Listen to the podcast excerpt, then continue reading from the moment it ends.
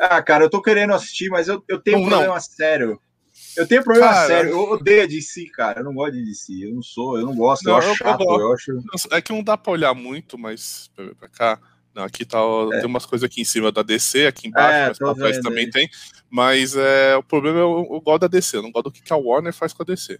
É, cara, a Warner, acho... a Warner, é, a Warner. E eu tenho uma crítica que eu já fiz aqui algumas vezes nesse podcast, já fiz aí nos nossos grupos aí, no Twitter, que eu acho que o cara que faz os efeitos especiais da, da DC, eu acho que ele usa um aplicativo pior do que o que eu uso para fazer as camisetas, cara. Do Merit Eu acho que ele faz cara, um paint brush, assim, sabe? O, Muito. O... Falando em cima do Snyder Cut, cara, assim, é literalmente, ele refez um monte, de, é, um monte de coisa. Teve coisa que ele literalmente filmou depois, não tava, não tava.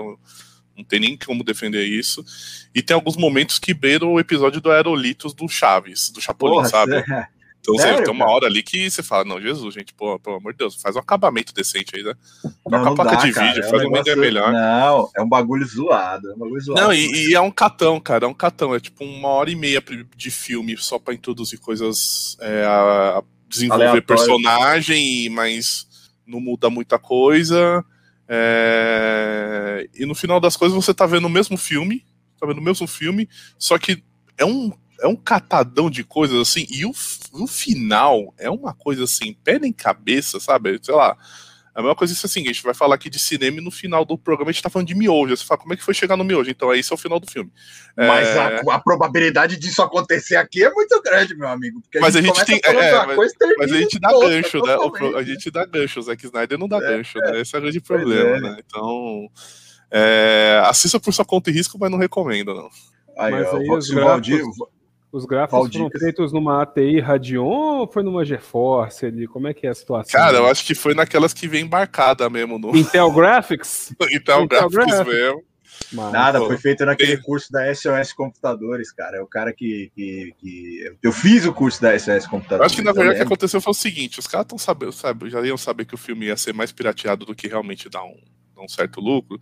E aí eles pegaram as principais placas de vídeo para ficar minerando Bitcoin. Sim né? Vai ficar minerando Bitcoin e ia falar, deixa as, as velhas aí pra fazer o. Cara, eu não faço a menor ideia do que vocês estão falando, na moral. Porque assim, vai, vai dar lá. Snyder Cut, na primeira semana, lucrou 736 milhões de, de dólares. Porém, isso foi só no Bitcoin lá, foi só na é. mineração. É, a, a, rapidinho, Leandro, só pra você entender, cara. É, para você, pra você minerar Bitcoin, você tem que deixar o computador fazendo uma programação e ele consome muita memória para isso. E aí o pessoal ah. descobriu que para você é, a placa de vídeo, né? Ela tem uma memória própria, então você pode usar.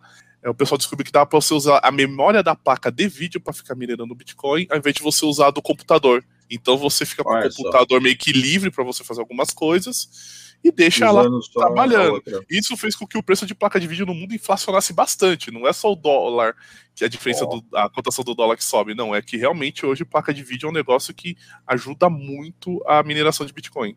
Então o pessoal usa bastante. Agora onde você, agora você que está assistindo a nossa live, onde você conseguiria informação? Só aqui, cara, com esse homem que é uma...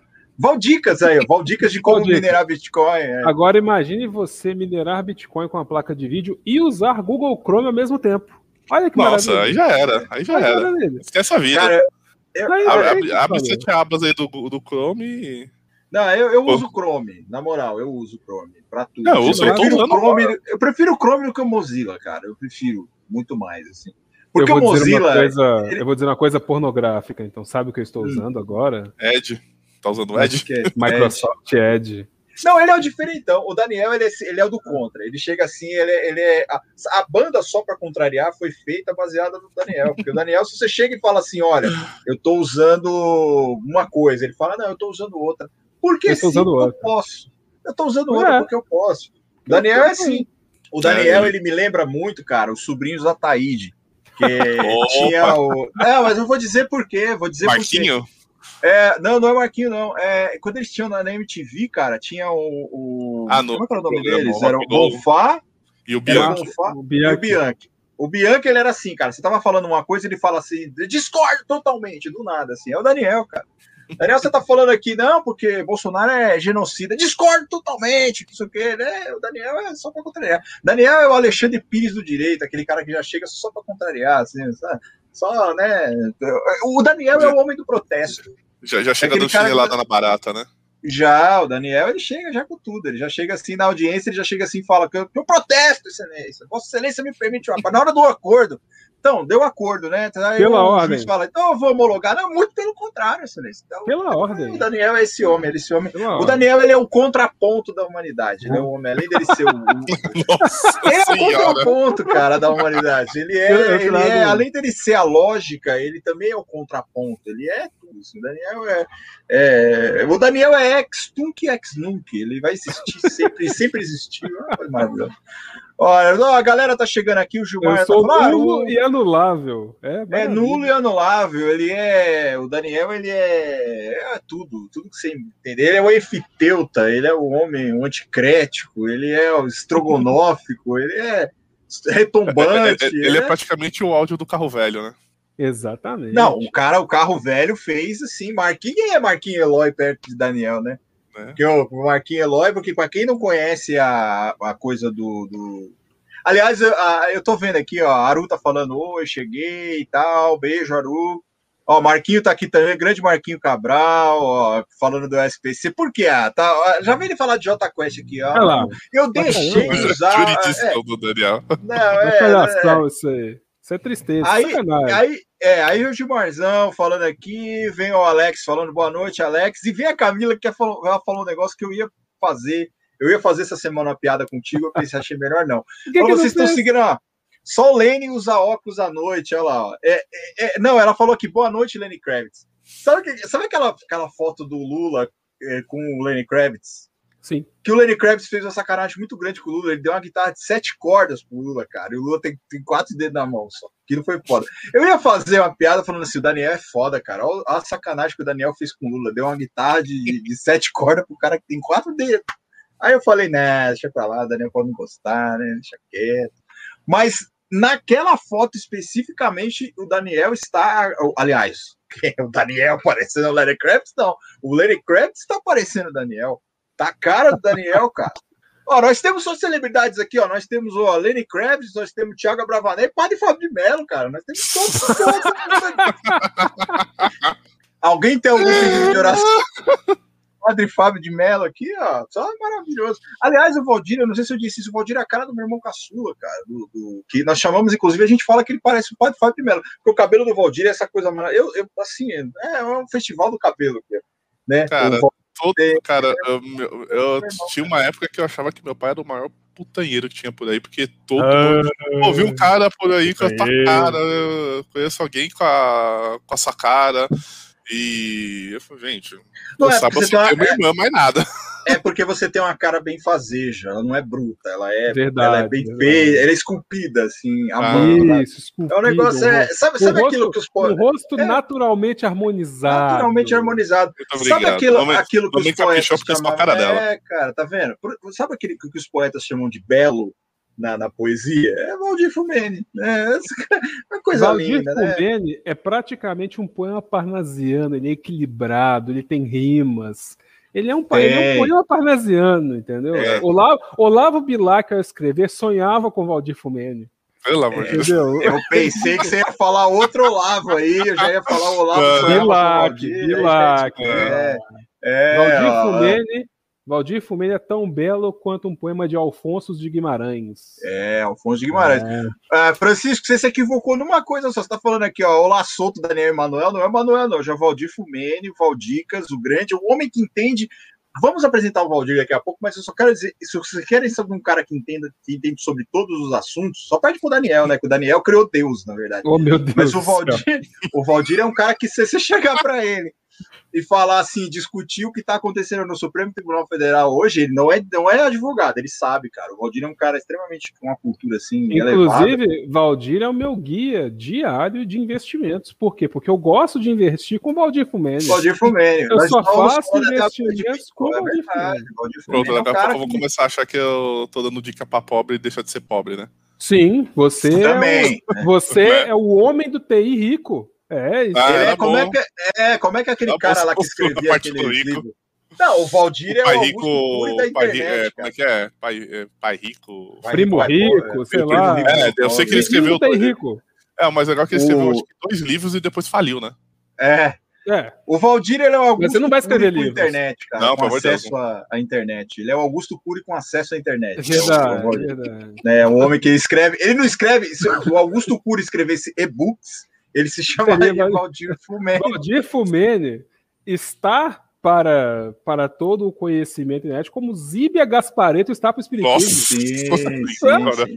Na verdade, Valdir Fumene é a voz que sopra os, soprava os ouvidos de Zíbia Gaspareto, porque na verdade não era o espírito, era Valdir, não, era Fumene, Fumene falando. Escreve uhum. aí.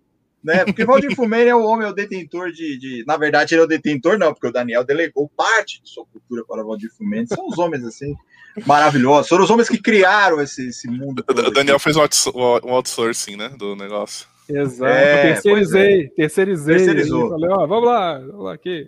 Paulo Almeida está é. dizendo boa noite. Rodrigo noite, Basgal está dizendo boa noite, nobres. Marquinho Cabral está dizendo aqui, é o famoso olho do observador. É verdade, Exato. ele é o olheiro. O Valdir, é Valdir, é olheiro. Valdir Fumene é o olho de Sauron da internet. Da tá internet, lá. exatamente. Ele está sempre vendo, ele é, é, o olho que tudo vê. É. E ele ainda fala assim: eu, eu, eu vejo você. Ai, Exato. Sim. É, Valdir Fumero, cara. Cara, Valdir Fumero. Hoje vocês, vão, hoje vocês vão ter a oportunidade única. Assim, ó, vocês já viram várias coisas aqui. Vocês já viram a cara de Carlos Cantada, vocês já ouviram a voz de Fabrício Piazão, porque o Fabrício gravou o Piazão e nada vai me mudar. Nada vai mudar minha opinião. Foi o Fabrício que gravou o Piazão. E hoje vocês estão aprendendo com o Valdir Fumene. Eu gosto de aprender com o Valdir Fumene. Vocês vão aprender sim, sobre cinema, sobre cultura pop, sobre sim. investimento, sobre como deixar o seu computador a noite inteira garimpando Bitcoin. Ele, ah, ele vai ah, ensinar para vocês aqui hoje. Tá? Esse, hoje e... esse podcast vai ser um banho de loja. Vai ser uma, vai. uma loucura. Vai, é, vai. Vai ser um banho. E nós vamos ter sorteio hoje. Uma camiseta Mero de Sabor, que nós vamos fazer uma pergunta a qualquer momento essa pergunta pode ser feita e quem responder primeiro, quem acertar, na verdade, não quem responder, né? Vai ganhar a camiseta Pasma Excelência do Mero de Sabor. Concurso ah, cultural. Só... Concurso cultural, exatamente. E o Lucas, só quero dar uma boa noite aqui pro Lucas. Boa noite, Pantanal tem internet, eu posso comprovar. Olha que maravilha. Tá, o, o Lucas ainda mora no, no, no, Pantanal, mas não virou jacaré ainda, né, Lucas? Não foi vacinado ainda. Pois é. é. É, o Pantanal, estágio maior que o PJE. Sim, isso aqui isso tem que ser dito. O PJE não é nada perto. O ESAG bota o PJE para mamar. Pronto, falei.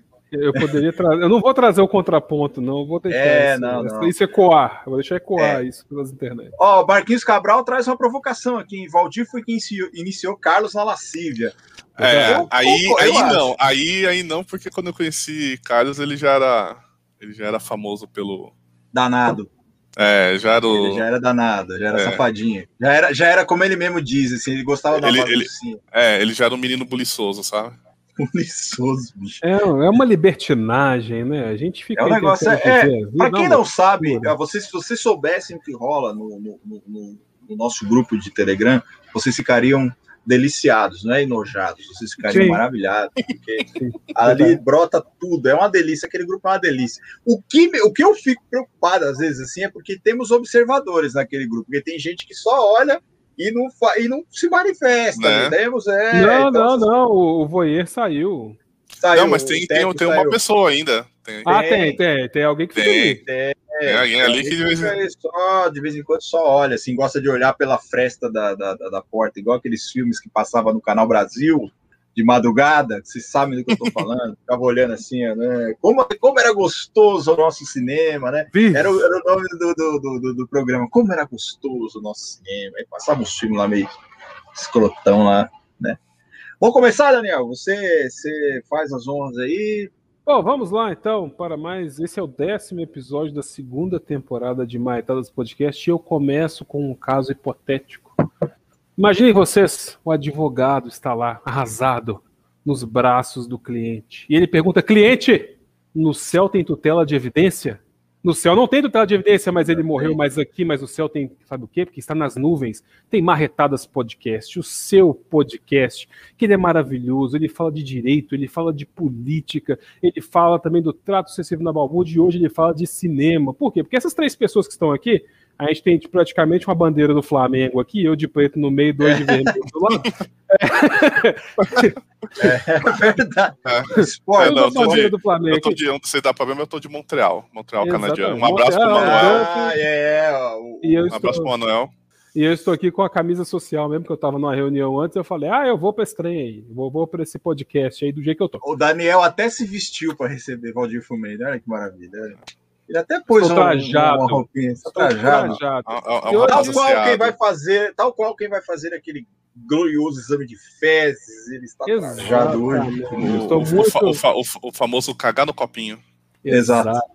Inclusive, eu até lavei o meu rosto com sabonete contra acne para ficar mais bonito. É, tá achando, é, que, tá achando que é pouca bosta? Não, é muita bosta. Mas enfim, é...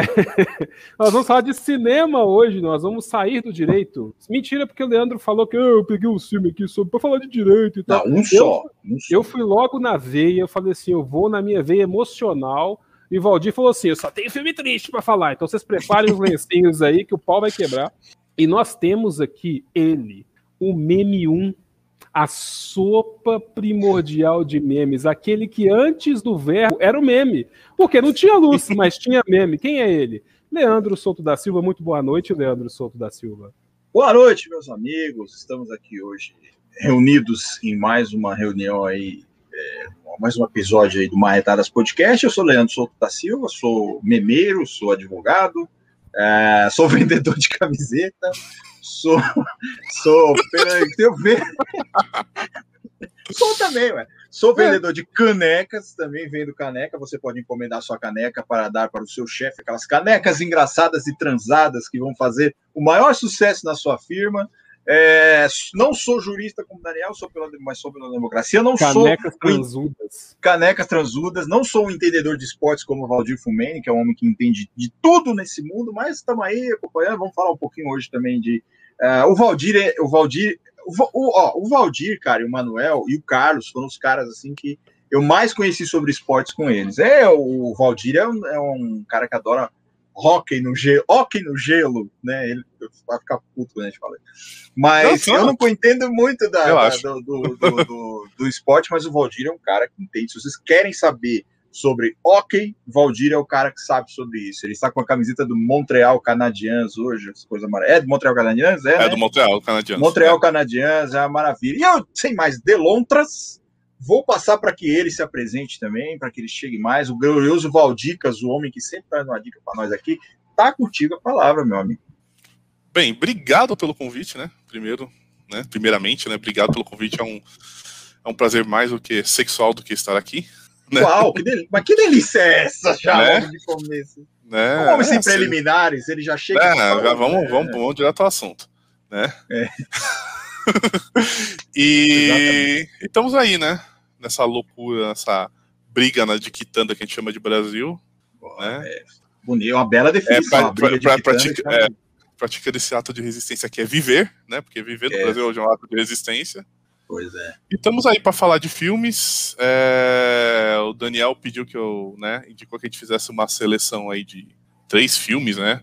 Tal, já vou avisar que eu vou dar uma extrapolada, vou misturar tudo, né? No, então, mas eu já fiz uma quer. seleção, é, eu fiz uma seleção assim, o, o, foco, os três filmes que eu vou falar é, são mais para realmente dar, dar uma bagunçada na, na cabeça da pessoa, né, não vão ser filme, é, é, são tristes, mas não são filmes, é, sei lá, é, Akira Kurosawa ele vai trazer. Não, não, não vai ser ah, tipo o sétimo selo. É, não vai ser é, o sétimo Akira selo. Kurosawa.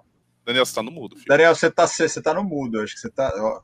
Vai trazer o túmulo dos vagalumes, nós vamos chorar aqui, é, não, não cansar, é. rasgar as roupas. Ai, meu Deus do céu. Cara, eu tenho que contar a história para vocês. Eu sempre conto histórias aqui do meu passado e de garotas, né? Quase sempre eu conto histórias desastradas com garotas, né? Yeah, yeah! Yeah, yeah! Magaco! Né? Então, aí, eu uma vez, cara, eu, eu, eu cogitei sair com uma menina, ela falou, ah, vamos ao teatro? Eu falei, vamos ao teatro.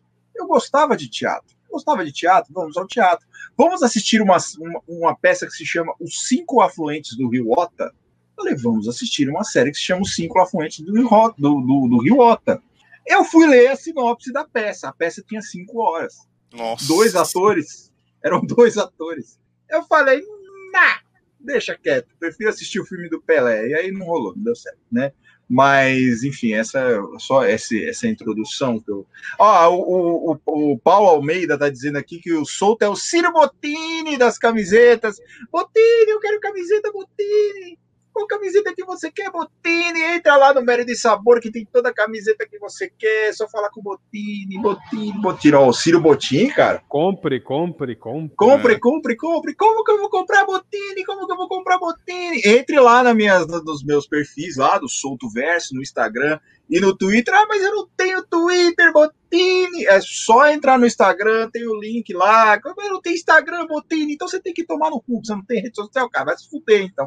E o link, e o link é montink.com barra mero de sabor. Eu errei no último episódio, mas esse eu acerto. É, montink.com com K. É igual Daniel Hilário com H de engraçado. Montink com K com barra mero de sabor. E Valdir Fumene com F de padre Fábio de Melo. Exatamente. Exatamente, que é um homem que é a cara do padre Fábio de Melo. Nós temos essa ah, presença maravilhosa aqui hoje, padre Fábio de Melo, né? É maravilhoso. E eu já vou deixando aqui o aviso para vocês, a qualquer momento, a qualquer momento nós vamos soltar a pergunta premiada, oi, que se você responder, você pode ganhar a camisa Paz Minha Excelência do Mero de Sabor. É isso. Daniel, quem começa com os filmes? Você tem umas perguntas Você. ou não? Não, o, Alex, o Alex falou, ele citou dois filmes aí ligados à, à direita, ao tribunal. Falei, Alex, eu, de mim não vai vir, não, tá, cara? Eu já tô te avisando. Não, é, é, vem de mim aqui, ó.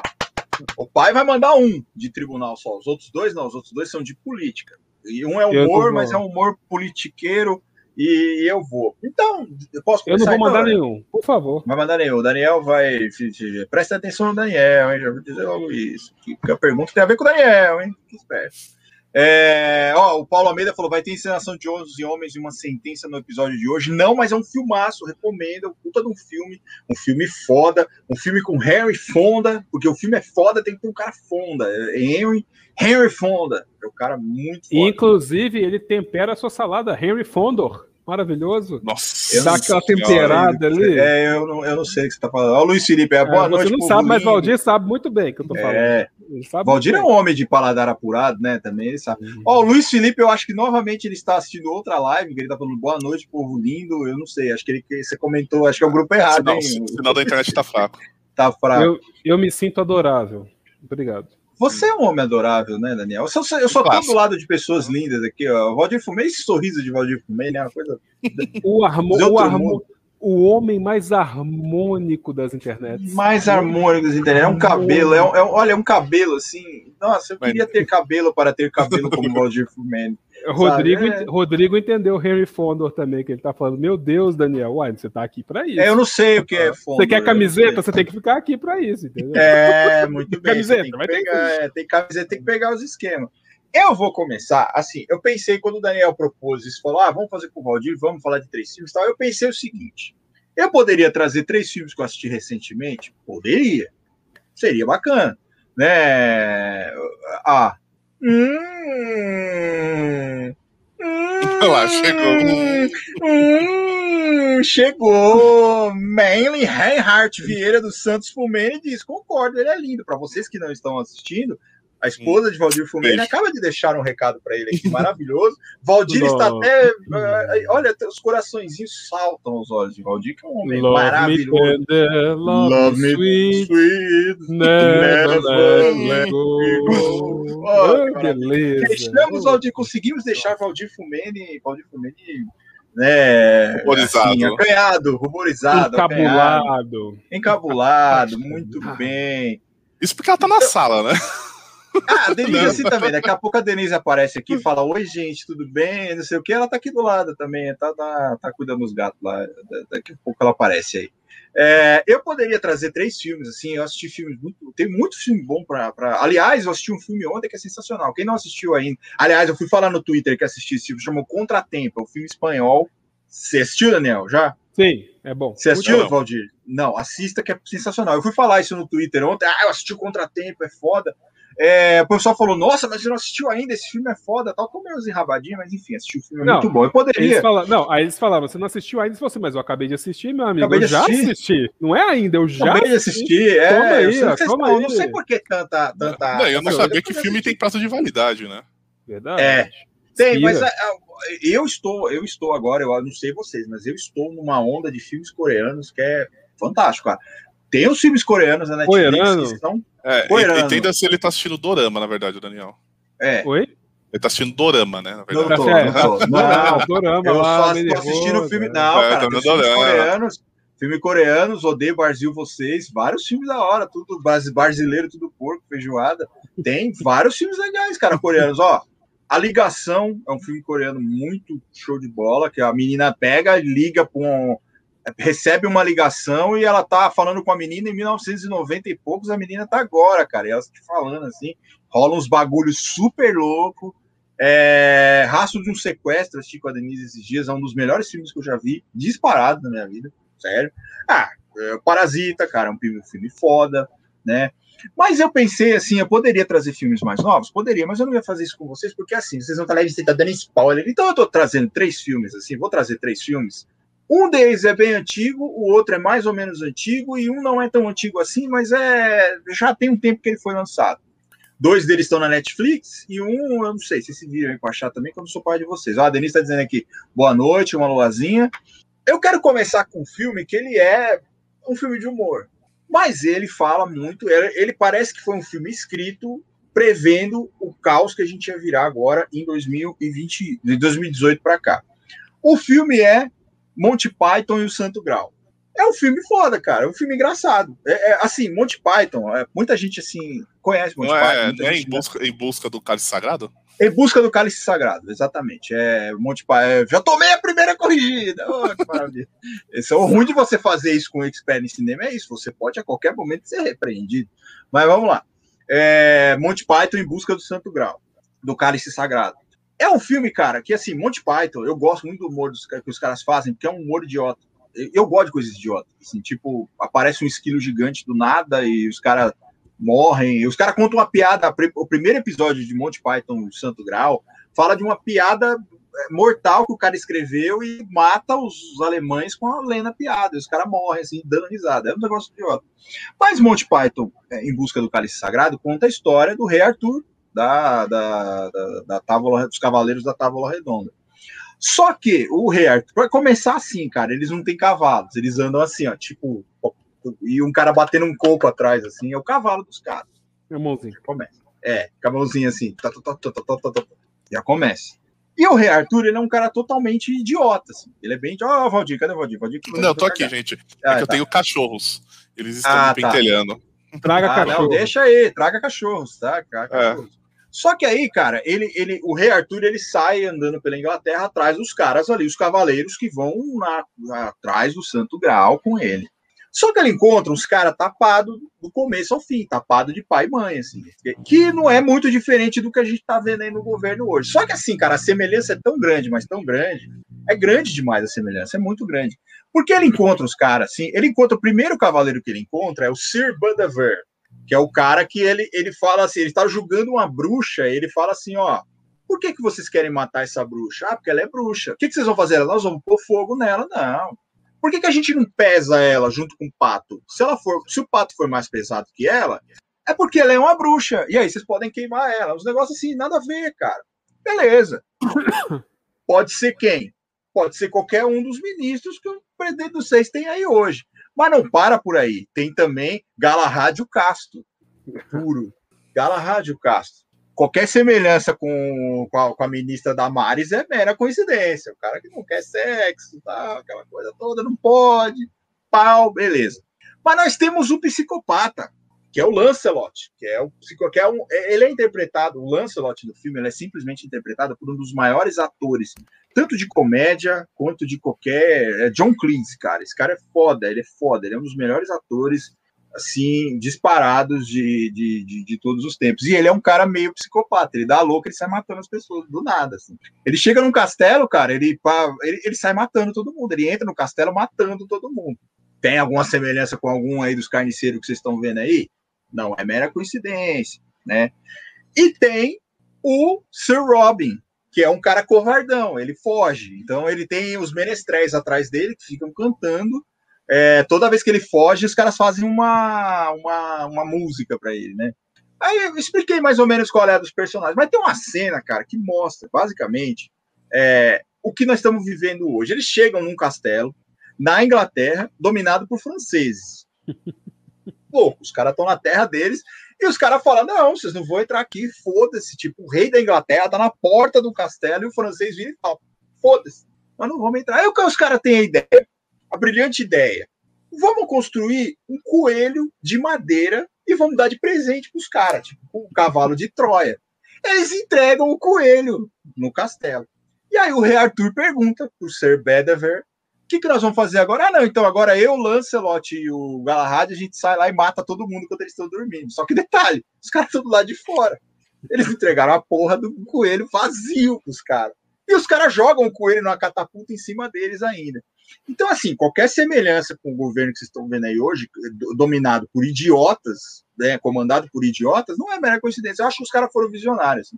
Acho que quando eles escreveram isso, eles falaram assim: olha, em 2000, lá para 2018, vai aparecer um cara que é tapado tão tanto quanto, assim, sabe? E tem uma cena que é muito foda, que no começo, logo no começo do filme, ele chega e o pessoal tá meio mascando barro, assim, mexendo com barro, assim, sei lá, porra que é. E ele fala assim, eu tô procurando o senhor fulano de tal. É, quem quer saber? Eu falo, eu sou seu rei, como quem quer saber? Aí a pessoa vira e fala assim: Eu não votei em você, como é que você é meu rei? eu não votei em você, que porra de rei que você. Então é um filme assim, cara, que a, a, eu acho que a pretensão dos caras foi assim: nós vamos fazer um dos filmes mais idiotas do mundo, assim, mais idiotas do mundo. Mas é um negócio, cara, que se você for analisar ele, sem contar que ele tem umas tiradas assim, nada a ver, cara. Os cavaleiros que dizem ni, do nada, você chega lá, é cara, ni, ni, ni, do nada, cara, e de repente eles, eles têm uma, uma frase, uma palavra que eles não podem ouvir, que eles ficam doidos. Aí, cara, se eu quero que você corte uma árvore com arenque... Eu, tá, é, é, eu quero que você traga um shiver. É, é, é shiver. Aí fala, não, você trouxe um shiver. É, é, é, é uma loucura. Ele fala, onde é que e, eu vou achar e, um... E a cena final do filme, desse filme, ela só foi feita daquele jeito porque acabou o orçamento. É, eu imaginei, cara. Ah, é, que termina aquela cena da, da, da, da, da polícia, tudo da tal. Polícia você começa a tocar uma música, porque o orçamento já tinha estourado há muito já, tempo. Cara, o filme já é tinha ido pra louco. merda há muito tempo. Né? Mas você sabe, mas você, mas você sabe que eles amarram esse final fantástico, porque o Lancelot passa e mata um velho, do nada, do nada, do nada, do nada. Ele passa, ele pum, passa a espada no velho e o velho morre. Durante o filme inteiro, o filme está se desenvolvendo na era medieval, na, na, na, na, era medieval inglesa tal. E aí a polícia começa a investigar por que o velho morreu. E o velho, quem era o velho? Era o cara que tava narrando a história. Era o velho do nada, passa a espada no cara, o cara cai morto, bicho. Morre, morre, morre. Do nada, ele morre. E aí começa a investigar. E no final do filme, quando, quando eles já estão chegando perto do Santo Grau, para chegar no Santo Grau, a polícia prende, cara, todo mundo que estava envolvido na morte do velho. E o cara lá, e o rei Arthur, dizendo: Não, eu sou o rei, eu sou a porra toda, eu sou não sei o que. Cara, sem brincadeira. Quem gosta de humor, assim, humor raiz mesmo, aquela coisa de, de, de humor britânico, que foi o que começou. Porque, assim, além de tudo, cara, os caras têm umas sacadas muito fodas. Além de ser um humor idiota, em algum momento eles têm umas sacadas fodas. Que, tipo, é, o, o, dia que a, duas velhas atravessam o mundo para visitar Jean Paul Sartre, cara, nada, porque para perguntar o que ele quis dizer no livro, eles atravessam o mundo e aí chegam lá e ele fala: Você quis dizer isso no livro? Ele fala: Não. Eu falei para você, vamos embora. E atravessa o cara e sai, vai embora, cara. Não, e, e aquele, aquele episódio do, do Monty Python Flying Circles, que não sei, eu não sei por que motivo eles estão filmando um filme de ação, uma coisa assim. Aí o cara vai e começa a lutar com um leão na praia. Só que o leão é um cara vestido de leão. Não, cara. E... Não. É muito o besta. O Flying Circus é, é fantástico. É, fantástico. fantástico cara. Não, é meu, meu, favor, toda meu vez favorito que mata alguém, é o... fica espirrando um jato. É... Não, cara, é fantástico. O meu favorito deles é o A Vida de Brian, porque o meu Vida de Brian é The muito. Brian, cara, é muito. O Vida de Brian, o Brian, coitado, é um cara que só teve a zica de nascer no mesmo lugar e no mesmo período que Jesus Cristo. Jesus, cara, ele, tipo, ele é E aí o pessoal confunde ele e acha que é. ele é o Messias. E todo mundo passa a encher o saco dele é, cara. e transformar ele numa pessoa que ele não quer. Que ele não quer não, saber de nada, ele só quer saber muito... em paz. Pois é, e eu acho muito louco você ter falado da vida de Brian, porque a vida de Brian também tem uma cena muito política na vida de Brian, que é aquela hora que os judeus estão pensando ou não se eles se revoltam. E é uma, é, e é uma militância meio intelectual, assim. Que os caras sentam lá e eles ficam assim, não, mas a gente, a gente tem que... Meio, meio cirandeiro, né? Meio cirandeiro, é, é onde você Meio Leblon, assim. Meio Leblon, Caetano, é, Caetano Veloso é. estaciona o carro no Leblon ali. É, aqueles panelaços, né? Aquelas coisas meio panelaço, assim. Então é, é meio. Coisa assim, vamos, vamos fazer uma reunião, vamos abrir um vinho e vamos fazer uma reunião, né? Isso, vamos falar de pobreza tomando um vinho e ouvindo João Gilberto, essas porra, entendeu? É meio mais ou menos assim. E, e aí tem essa cena que ele senta e ele fala assim, porra, mas por que, que tá todo mundo apedrejado? É na cena do apedrejamento, eu acho que Isso. eles começam a apedrejar e os judeus, tem meia dúzia de judeus assim, e ele perguntando, pô, mas por que, que vocês estão fazendo isso e tal? É um negócio, eles têm umas tiradas fantásticas, tipo o cara que vai pular o canal da Mancha num pulo só, e aí depois ele é, eles descobrem que o cara é assessorado, no Flying Circus, eu tô falando, não nos filmes, né? Que ele é assessorado por um italiano que quer ganhar dinheiro na desgraça dele, que é tipo, ele vai, ele vai cavar um buraco até chegar na China, ele tá lá cavando, e a, a tem um outro episódio, cara, muito bom, que é os pintores de bicicleta que estão atravessando, que o Pablo Picasso vai atravessar a Inglaterra pintando, e aí o cara vai ah, lá, agora ele vai coisa. passar aqui. Eles vão fazer é... corrida de bicicleta, né? Eles é, tem. é, cara. Olimpíada de Filósofos, tem um monte. É, Olimpíada de Filósofos. Tem uma, uma que eles colocam um, um, um filósofo e um, e um bispo para lutarem luta livre, cara, para defender a existência. Mas, cara, é bom, é bom. E, é, e é, são coisas, são episódios de 1960, 70, começou, mas acho que 68 e foi mais ou menos até 70 e alguma coisa quando o John Cleese foi. saiu e eles meio que se desfizeram assim. Mas é, Não, cara. Tem, tem, um também que tem um cavaleiro que fica roubando miçanga dos outros para doar pro tem, ricos, cara, pobre. Tá, isso é sensacional, cara. e aí eles não mais. É, cara, que ele chega lá e ele fala assim. Tem hora que ele para, o povo já tá pelado. E ele fala: o que, que eu vou levar agora? Ele tem uma máscara assim, cara. É, é como é que é? Eu não lembro, mas é foda. É muito foda. Que ele leva. Não é miçanga, o que, que ele, é miçanga mesmo, né? Que ele leva. miçangas é, as pulseirinhas, é, ele rouba, cara. Ele rouba dos, dos ricos e dá pros pobres. Só que aí os pobres começam a se irritar porque ele tá roubando a mesma coisa sempre. Eles falam, porra, mano, mas não aguento mais isso. Rouba outra coisa, rouba ouro, rouba alguma coisa. E aí ele volta e começa a roubar o pessoal tal. E ele param as caravanas e, e os caras tudo assim. Cara, é genial. Quem não conhece Monty Python, cara, conheça, vá atrás, assista, na maior inocência possível, cara, que vocês vão mijar de rir. O negócio é muito bom, cara. E eles têm, assim, às vezes eles costumam fazer, no meio do episódio, um insight nada a ver. Eles atravessam, assim, colocam. Eles falam. Tem um episódio que eles falam que eles querem proteger um cara que tá dando um, uma entrevista. Eles falam, para a proteção dessa pessoa, o endereço dele não vai ser revelado. Aí passa assim, coloca o endereço dele inteiro bicho, embaixo, assim, até o telefone dele. É um bagulho mais ou menos, é muito visionário, assim, é muito visionário. Porque tem a ver, tem, e eles têm um episódio no, no, no Monty Python, no Flying Circus, eu não me lembro agora qual, que eles começam a entrevistar as pessoas, assim, sobre esquilos, por exemplo. Por que, que você não gosta do esquilos?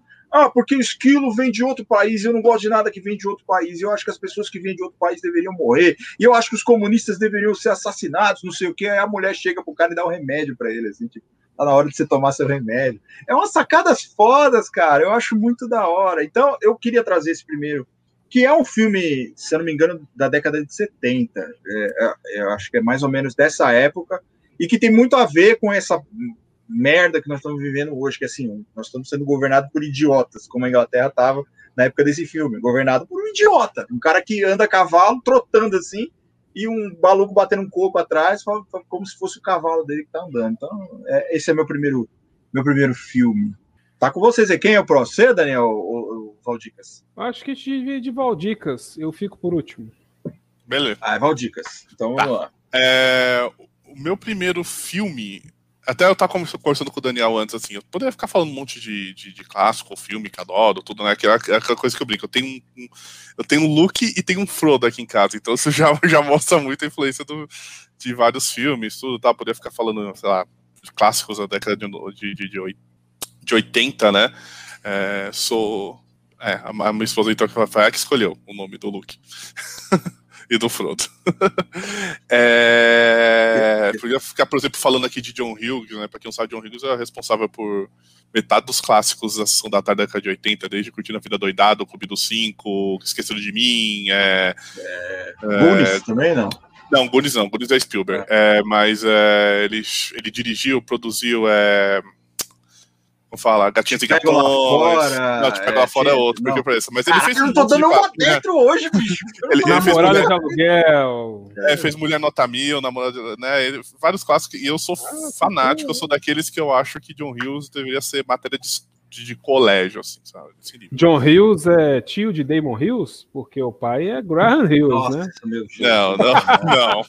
não Aliás, tem um episódio. Tem um episódio de Monty Python, cara, voltando em Monty Python, que, que o cara pede assim, que é, é, um programa de personagens imitando outros personagens, personagens históricos fazendo imitações. Aí o cara fala, eu queria que Graham Hill imitasse João Batista. Aí mostra uma cabeça em cima de uma bandeja acelerando, assim, sabe? Tipo, muito louco, cara. Uma cabeça decapitada, assim.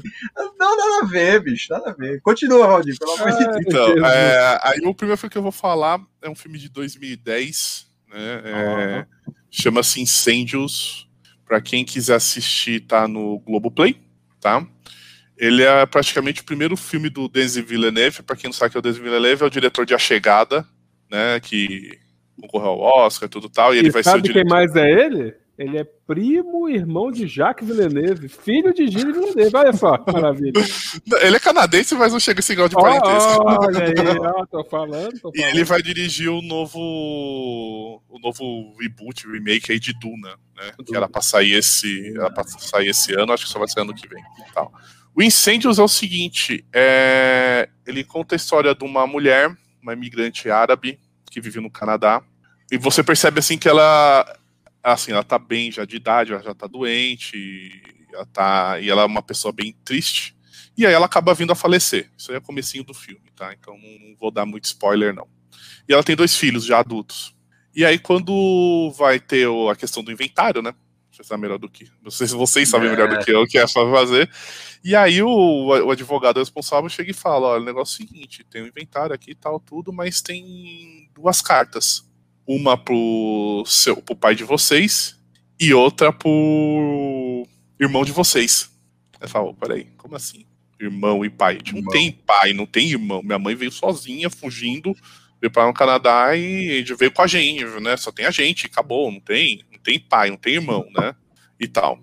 E aí fica esse mistério, porque a, principalmente a, a, filha, ela fica muito intrigada, porque a mãe nunca revelou muito do passado dela, porque é traumatizante, a mãe é uma refugiada de, de né, da, da, Palestina, tudo tal.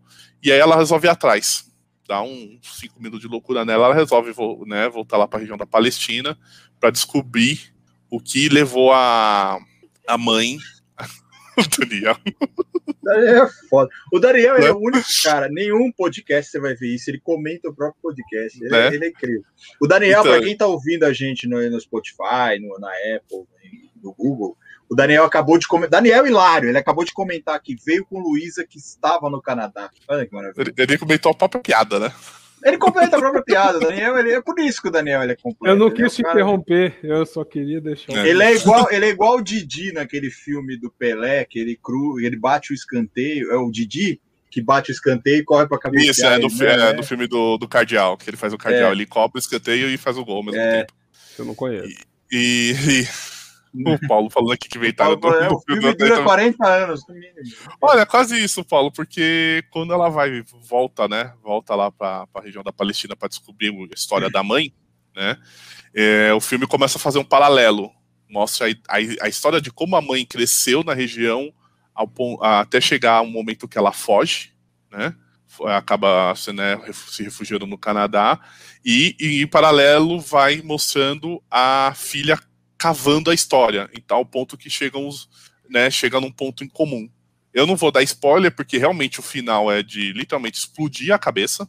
E é explodir no sentido de deixar você meio desgraçado das ideias. Então, assim, é um filme que você tem que ter estômago para assistir, tá? Mas é um filmaço. É um filmaço. É, como ele é uma produção canadense, não é Hollywood nem nada, nunca não teve muito alarde. O máximo que esse filme ganhou, sei lá, ele ganhou um César, que é o Oscar francês de melhor filme estrangeiro, né, tal. É, mas é um puta do filme. Recomendo você, sei lá, tá num dia meio bom, ou depois assistir uns vídeos de gatinho, fofinho, é. porque é uma porrada, mas é, ou, um ou tá medicado. Filme. É, ou tá medicado, medicado. Mas, porque tem algumas cenas de violência bem pesada, mas vale a pena, assim. É um filme que me recomendaram, eu não tava dando nada pro filme, a hora que chegou no final, eu falei, puta merda. Puta merda. Assim, você, fica, você fica meio quieto, porque você, literalmente, você fecha todo esse quebra-cabeça que eles constroem no filme, né? É, você fecha e fica, meu, a vida é uma desgraça, né? Assim. É. E aí você entende até o porquê que a mãe era aquela personagem do começo do filme, né? A pessoa triste, uma pessoa calada. Mas vale muito a pena, assim, assistir. Você me lembrou de um filme, eh, Daniel, só rapidinho, se não esqueço. É, você me lembrou de. Você deve saber o nome desse filme. É um filme iraniano, cara, que, que conta a história de uma menina, de uma atriz muito famosa no Irã. E ela recebe um vídeo de uma menina de um vilarejo dizendo assim que ela sempre quis ser atriz, a família não deixou e ela resolveu se matar e a menina se enforca, assim. E aí essa, essa mulher, ela vai, junto com o diretor dos filmes dela, vai até esse vilarejo para tentar ver o que aconteceu, para ver se a família está precisando de alguma coisa. É, se eu não me engano, acho que é. Ah, eu não vou lembrar o nome, cara, mas é um filme muito. Eu assisti também. É um filme nesse naipe que você fala assim, você, você começa a ver, você fala, puta que vida de merda, cara, que os caras vivem aqui. É, o vilarejo é na fronteira com, com acho que o Cazaquistão, assim, da fronteira do Irã com o Cazaquistão. E é um filme muito não... louco, cara. É muito bom esse filme. Eu vou tentar lembrar o nome desse filme. Eu assisti também, mas é nesse nível, cara. Você sai assim, você fica desgraçado para você. Você começa a ver a desigualdade assim no, no meio do do do, do, do, do, povo ali. É um negócio absurdo, cara. Um negócio animal. E não é só desgraçamento, né? A gente é fruto da nossa vivência mesmo. E muitas vezes a gente esconde Sim. isso de muita é. gente, esconde isso de quem está perto da gente. Isso, e a pessoa só vai saber mesmo quando a gente inspirar. Né? É. Então. O Daniel, só um minutinho, o Alex pediu para repetir. É incêndios, Alex. Eu dei, uma, é. dei uma pesquisada, tem no, no Globoplay. Tá? É. O Rodrigo tá o Francisco tá falando aqui se eu posso colocar, eu vou colocar.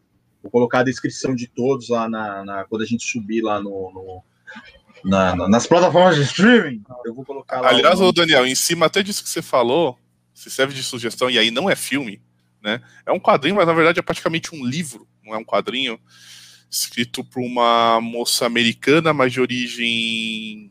Ai, caramba, esqueci o país. É, deixa eu pegar aqui só um minuto, gente, segurei.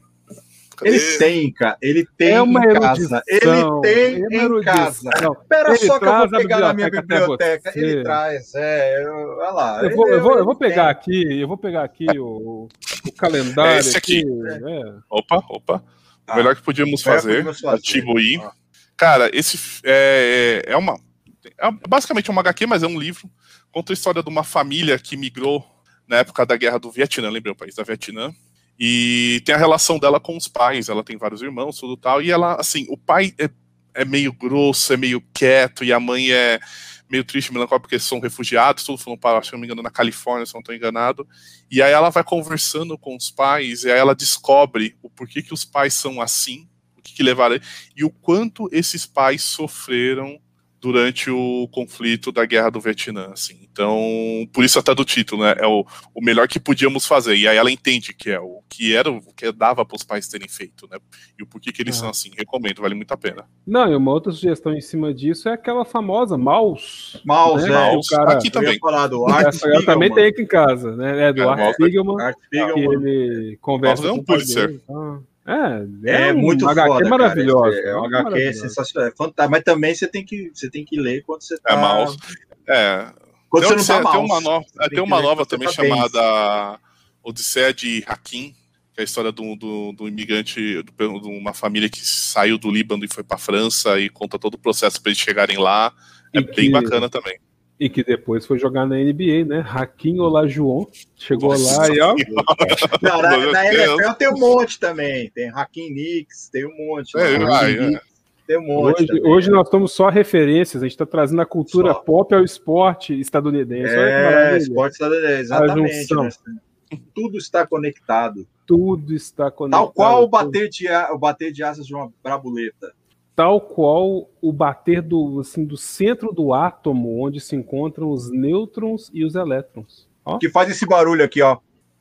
Exatamente. Faz, ó. É o barulho do átomo explodindo, ó. É, é, é a exatidão, é ali, é, é, é assim é o equilíbrio o átomo, é. perfeito, enquanto os elétrons o, circundam. Né? E o átomo sabe quando ele vai explodir, ele começa assim, ai caralho, ai caralho, caralho. Do nada, ele explode. Essa Play. Eu né? sou manjo de física, vocês estão pensando o quê? Você acha que eu sou o Valdir que manja de tudo? Manjo de física, não, cara. Exatamente, exatamente. E eu acho que tá na minha vez de falar, aí, ó, o Rodrigo tá mandando suspender, eu vou sair do podcast, então. Não, ainda não, ainda não. Falar, ainda né? não. Prestem atenção no Daniel, hein? eu fico, eu fico vendo aí vocês falando, ah, porque eu não vou dar spoiler e tal. Eu só peguei filme velho, então eu vou spoiler a merda toda aqui hoje. Vou falar. E as minhas escolhas são meramente emocionais. São filmes que me marcaram, não porque são melhores filmes, porque são obras-primas, porque vão fazer vocês abrirem a cabeça, não são os filmes, são bons filmes e bons, são filmes que eu gosto por momentos da minha vida. Então o primeiro deles foi o primeiro filme que eu vi no cinema com mamãe, que mamãe me levou enquanto eu era um nenezinho, oh, eu era eu era apenas um, um, mini negro, né? No colo de mamãe. Inclusive, há uma foto muito maravilhosa em que eu tô muito. puto no cartório, no colo da minha mãe. Tô pé da vida. Minha, é mãe, minha mãe sorrindo e eu puto, nervoso, é. fodedel.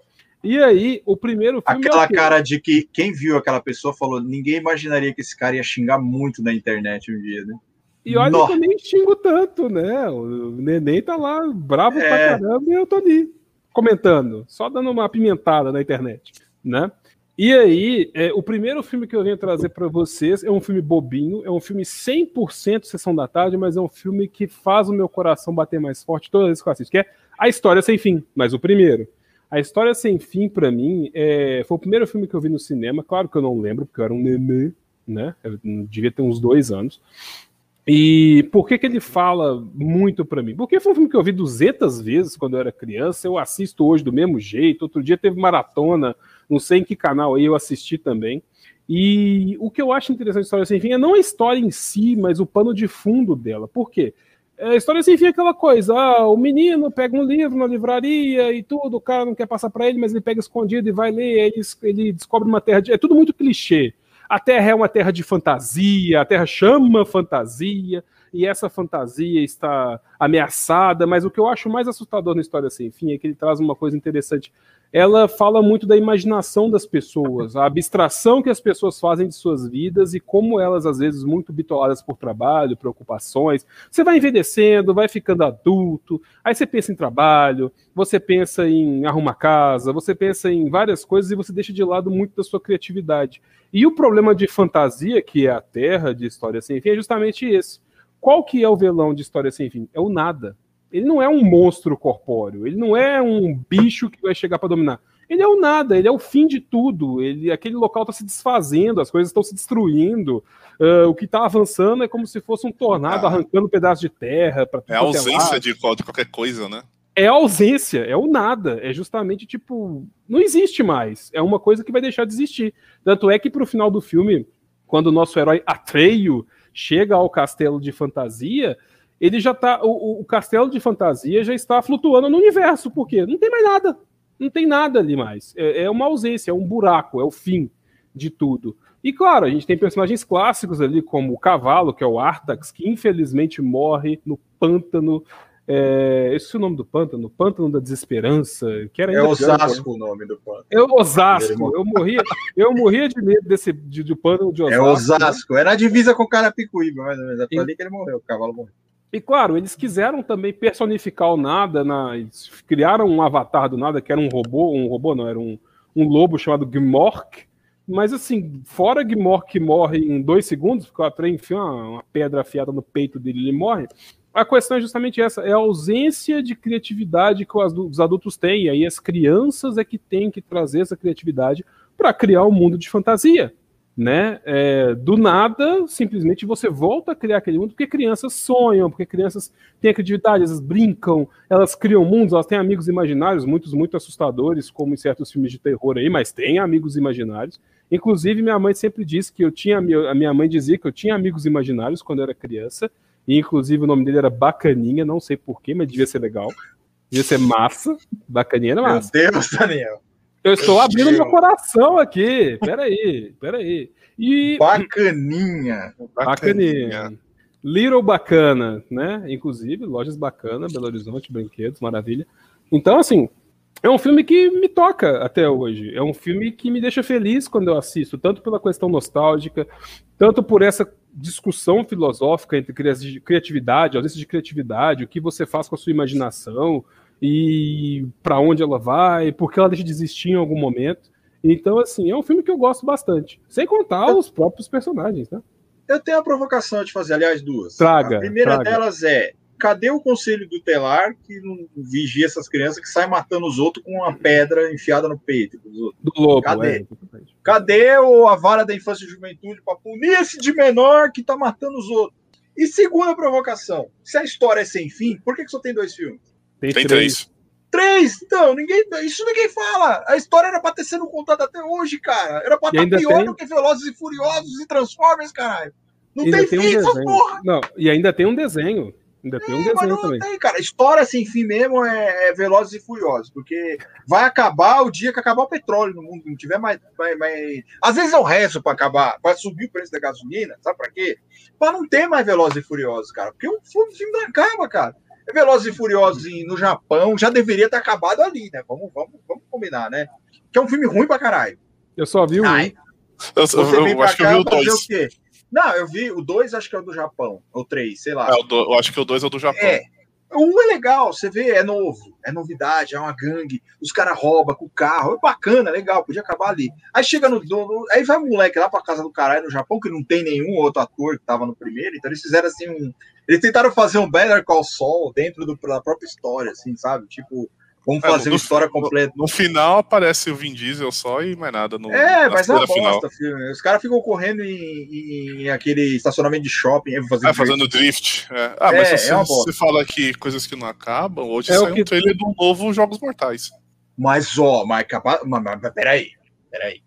Jogos ia Mortais. Lá, ia lá, lá, pegou não, numa não, veia, não. pegou numa veia ali, ó. Jogos ó, Mortais 1 e 2, bacana. Jogos Mortais, quando eu vi Jogos Mortais 1, cara, eu fiquei totalmente assim, sem dormir, mas não por causa do terror e tudo, mas porque, cara, como que isso aconteceu, velho? Você ficou arrupiado? Dois, arrupiei. Arrupiou. Sem brincadeira. Arrupiei, Você saiu arrupiei, do cinema? Saí. saí assim. Saiu falei, caralho, mano, era o cara ali, bicho. O cara levantou, morto, levantou, Vixe. com a gravaçãozinha, caralho, o maluco arrancou caralho. a perna.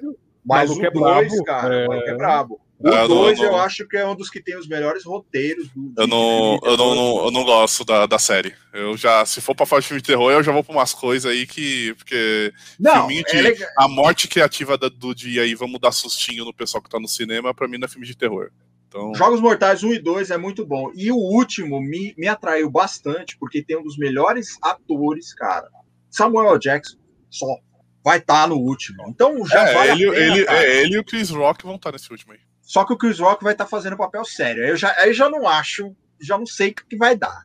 Porque é igual aquela coisa, é igual o Jim Carrey, cara. Meteram o Jim Carrey pra fazer uns filmes aí, tipo Brilho Eterno da Mente Sem Lembrança, cara. Não dava pra, pra parecer que qualquer hora parece que ele vai fazer uma careta. Pô, ele tá muito bom, cara. Assiste é. o Mundo de End, então, cara, que era um filme que era pra ter Mundo de End é legal, cara. Mundo de End é muito bom. Eu assisti o filme. Inclusive, tem Agora... um documentário no Netflix contando todo, todo o bastidores do, desse filme, cara. Ele tá brilhando. E tem uma série no Globoplay que infelizmente cancelaram, só que essa, então, se o pessoal aí que tá falando que viu o trailer dos, do Incêndios aí que eu recomendei ficou mal, se vê essa série, que essa série chama Kirin. E tem no Globoplay, ela infelizmente é, foi cancelada, mas é a a desgraceira de classe média, assim, cara, pesada, assim. E ele tá brilhante, porque é um drama e ele tá brilhante fazendo papel de drama, porque ele faz um apresentador de programa infantil super feliz e alegre, e a vida dele é uma bosta sem fim, assim. É aquela é, tipo, coisa, ele, ele sabe fazer drama. É aquela é, tipo... coisa, né? A todo mundo ri do palhaço, mas o palhaço ri de quem? Né? Pois é. Eu sou o palhaço, doutor, eu sou o Pagliatti. Né? Joker, o palhaço. Eu sou o Joker, é, o palhaço. Joker, Joker, o palhaço. Como já Joker, diria o grande. O grande, aliás, é, tô esperando sair o Watchmen 2, hein? Que, aliás, é uma das melhores séries. O Watchmen é uma série Não foda. vai sair, filho. Vai ficar naquilo Não ali. Vai. Na minissérie vai ficar. A minissérie acabou. É melhor ficar aliás, assim. uma outra série que foi cancelada também por conta da pandemia, até entendo, é Messiah. É muito foda essa série, cara. É, ah, sim, né, tipo, não vi. Tem a primeira temporada só e foi cancelada, é uma série foda também, quem puder. O Watchmen é um negócio meio topzera, né? Veja Man, né? Tipo, o Man. É, Veja Man. O Daniel, hoje, o Daniel, hoje eu acho que ele fez tal qual o irmão de um certo político aí, tal qual um político aí, que ele introjetou um, um supositório de cocaína no rabo, porque o Daniel tá louco hoje. Daniel hoje tá maluco que o Batman, né? O patrão e, Daniel, está maluco. O patrão está maluco. O Daniel está tal qual o, o, o Planalto que estão, as pessoas estão caindo, estão saindo lá de qualquer lugar. Eu Mas... ia fazer um comentário rapidinho que você falou de Velozes e Furiosos aí. O problema, você fica assim, ah, porque vai subir o preço da gasolina, vai acabar combustível fóssil. Eles vão correr de Tesla, meu amigo. Não vai, não vai acabar essa merda. Vai ter Velozes e Furiosos pensou, em Marte. Cara? Velozes Furiosos em Ju, nos anéis de Saturno, lá dando Os caras correndo com dois. Qual é aquele carro lá de. Carro Até parece que um jogo Top Gear, né? Sim! É, os caras vão correr com carrinho de golfe, cara. Vão ficar correndo com carrinho de golfe. É. Não, é muito. E Transformers também, cara. Transformers, o Transformers tá pior que o El Chan, cara. Porque o El, o El Chan, qualquer, eles estão em cada lugar, eles estão no Egito, eles estão no Havaí, eles estão na Lua. Transformers, cara, daqui a pouco tem o último cavaleiro. Aí tiro, eles, eles conseguiram fazer um robô templário, velho. Imagina o, o crossover de Velozes fazer. e Furiosos com Transformers, que maravilha. Velozes e Transformers. Não, não, meus amigos, Transformers e Furiosos, ah, tchá. Aí chega Ó, lá, é, que loucura. Não, cara, não faz sentido. Eu tô com aqui, eu tô, nós estamos recebendo aqui, meus amigos, um dos maiores Bumble Brian. de cinema desse Ó. Brasil. Ó, é. Bumble Brian. Bumble é. Brian. Hã? Já pensou? Maravilha. Ressuscitaram você... o cara que morreu, botaram ele no Bumblebee lá. Ah, é, porque Transformers é assim, Transformers é aquela porra, você tem um planeta onde os caras são robôs, esse planeta é destruído, os caras vêm pra Terra virar caminhão. Basicamente isso. Só eu que gosto, eles não pararam gosto, nisso. Eu gosto muito dessa questão, tipo, um planeta que os caras, os caras, são cara, robô. Os caras são robô. Aí, Aí tem duas facções lá. Tem é. o PCC e os que não é o PCC. que é os, os, os, os Decepticons e os Autobots. Né? Que é tipo. Piada, né? São, são seres é. humanos, mas são os caras, mas são robôs. Sim. Eles não são Eles são vieram robôs. lá, eles vieram pra cá. Tipo assim, vieram colonizar o planeta porque nós somos uma raça inferior. E aí os caras acham que eles vêm pra cá. Como é que eu vou? Como é que eu vou conquistar esse pessoal? eu vou virar um carro amarelo. Porque o pessoal é. gosta de carro amarelo, porque o, o terráqueo é idiota. A gente tem que fazer o quê? A gente tem que roubar a vaca deles para eles notarem a gente. A gente tem que ir lá pichar matagal para eles roubarem a gente para eles notarem Sim. a gente. Então nós vamos fazer o quê? Vamos virar um carrinho amarelo para eles notarem a gente. Tirando um caminhão. Onda de quê? Camaro amarelo. No Camaro amarelo. Né? Porque todo mundo gosta de caminhão. Quem é, de virou, caminhão? virou no, no Transformers virou tudo Chevrolet porque foi quem patrocinou os primeiros filmes, né? Então. Aí, ó, a informação de Valdir Fumene. Só que eu vou te é. trazer um, um problema, Valdir Fumene. E tem, não, e tem uma outra coisa, aí já, já te corrigindo, que na verdade o Transformers eles não vêm para destruir o planeta, na verdade é que o pau tá comendo lá e aí a eles vêm pra cá. poder que a fonte de poder deles acaba vindo pra até só, gente, vamos lá catar e falar, não, peraí, gente, não, pera, caiu pera, aqui, pera, o povo não, não tem culpa, não. vamos defender o povo e o pau come. Não, até que, até que pegaram... Meu não, cabelo caiu. Uma... Que, que, história é essa de fonte de poder que vem que tá lá? Como é que, que, que é isso? Não, mas eu tenho. você sabe, você sabe quando teve o racha? Esse carreto assim, de poder? Como o Valdir tá dizendo, eles vêm para cá atrás do, atrás do, do, do da fonte o de Spark, poder. lá, esqueci o é, nome. É, o Spark. É, é o... né? Só que aí eles é. vieram é. juntos, vieram os Autobots e os Decepticons, e teve um racha. Sim. Ah. Porque um Autobot foi pego chupando um poço texaco. Ah, e aí teve Deus. o racha. Na surdina foi pego um Autobot, eu não vou dizer qual deles, foi pego lá chupando um poço texaco. É. Os Decepticons racharam, falaram: não admitimos esse tipo de pessoa com esse comportamento. Só que aí, Valdir Fumene, eu te trago mais. Foi, um foi, flagrado na, foi flagrado na chupeta, foi isso? Foi flagrado na chupeta, chupando um posto texaco na cara dura, assim, de noite, no, no lugar ermo. Pegaram lá. Tipo quando pegaram o, o George Michael no banheiro e o Pee Herman. Pegaram também o Pee Herman. Só que o Pee Herman fez umas coisas piores, né, gente? Ele pegou foi, criança. Bem pior. É, é bem, bem pior. Bem pior. Bem pior. O Jorge Michael não, ele só tava chupando o cara lá, enfim, de boa, vivendo a vida dele. É, acabou a carreira do cara. Por quê? Pegaram o cara que é declaradamente gay, fazendo sexo gay com outro cara que também é gay. Mas vamos acabar com a vida do cara. O que aconteceu com os Decepticons e Autobots foi mais ou menos isso. Mas eu te trago um problema maior, Roger Fumane. Esses filhos da puta vêm pra cá para se transformar nos carrinhos, nos avião, nos, sei lá, nos carrinhos de supermercado, essas porra. Os tiranossauro, é. É, é. Agora, me diga, o que que esses desgraçados foram fazer na época medieval? Porque tem umas coisas, eles vão transformar em quê? Em pedra, em, em naquele... Ai, nós vamos lá, nós somos robô, nós vamos lá para 1100. É, eles né? transformaram em, em, coco, né? Em coco de figurante. é, cara. Aí chega lá, tem um robô, aí o robô, o que, que o robô vai fazer? Em coelho, né? Eles transformaram em é, coelho. Cara, se transformaram em coelho. Não, eu tô na era. Não, porque faz sentido. Você chega aqui, ó, oh, um robozão, o que, que ele é? Aí você pisca o olho assim, ele virou um caminhão. Não, é um caminhão, você tá louco. Na Mas, era medieval, você vai transformar é. o cara no quê? Num castelo? Ah, um castelo. E aí, aí, aquela, tá... e aí aquela máxima, né, cara? Assim, você procurar, você procurar lógica, lógica no filme do Michael Bay, cara, não tem, nem ele tem, cara. O negócio não, dele é 360 explosão. Sem contar que um deles é tipo um um pacote de serviços de banco, né? Optimus Prime, Bradesco Prime, é, Santander, é, é, que é isso aí? Que porra é essa? É, é tudo. E o outro vira um, o outro vira um, um, Fusca, cara. Tem um, um, tem um dos filmes que o cara vira um Fusca, tipo Herbie, Herbie cara, o, o Fusca falasse. E ele nem fala! Isso que é pior, cara. É pior ainda, porque o Herbie, pelo menos, ele faz os bibi, bibi, bibi, o Bumblebee fica lá só mudando os rádios, Cara, não faz sentido, velho. Não faz sentido nenhum. Não, Transformers e... é das piores coisas que inventaram. Mas pelo menos ele tá ali de boa e tal, porque o Heavy ainda teve que aguentar a Lindsay Lohan, né? Num filme né? desse. É. Tem que aguentar a é. Lindsay Lohan, é foda, né? Não, agora eu tenho, eu tenho que dizer assim que Transformers ele era bom quando era novidade, tipo paleta mexicana. Chegou no Brasil, os caras viraram, postaram umas três. Não, o primeiro filme é legal, porque é novidade. foi bom. Oh, não, é legalzinho, dá pra você pegar sabe, um sabe, ali, não, sabe, sabe quando Transformers uh, foi bom? Quando a gente era pequeno, a gente ganhava os, robozinhos. Eu tinha uma ah, caixa cheia de Transformers. Ah, era massa. Ah, eu já era... deu, ah, não, e aí eu adorava. anos 80, você tá falando. É, ah, era 80. Massa, Os japoneses. Aliás, do, do, do desenho japonês. no Netflix é Brinquedos que Marcaram Época. Tem um episódio só falando de Transformers é. que é muito bom.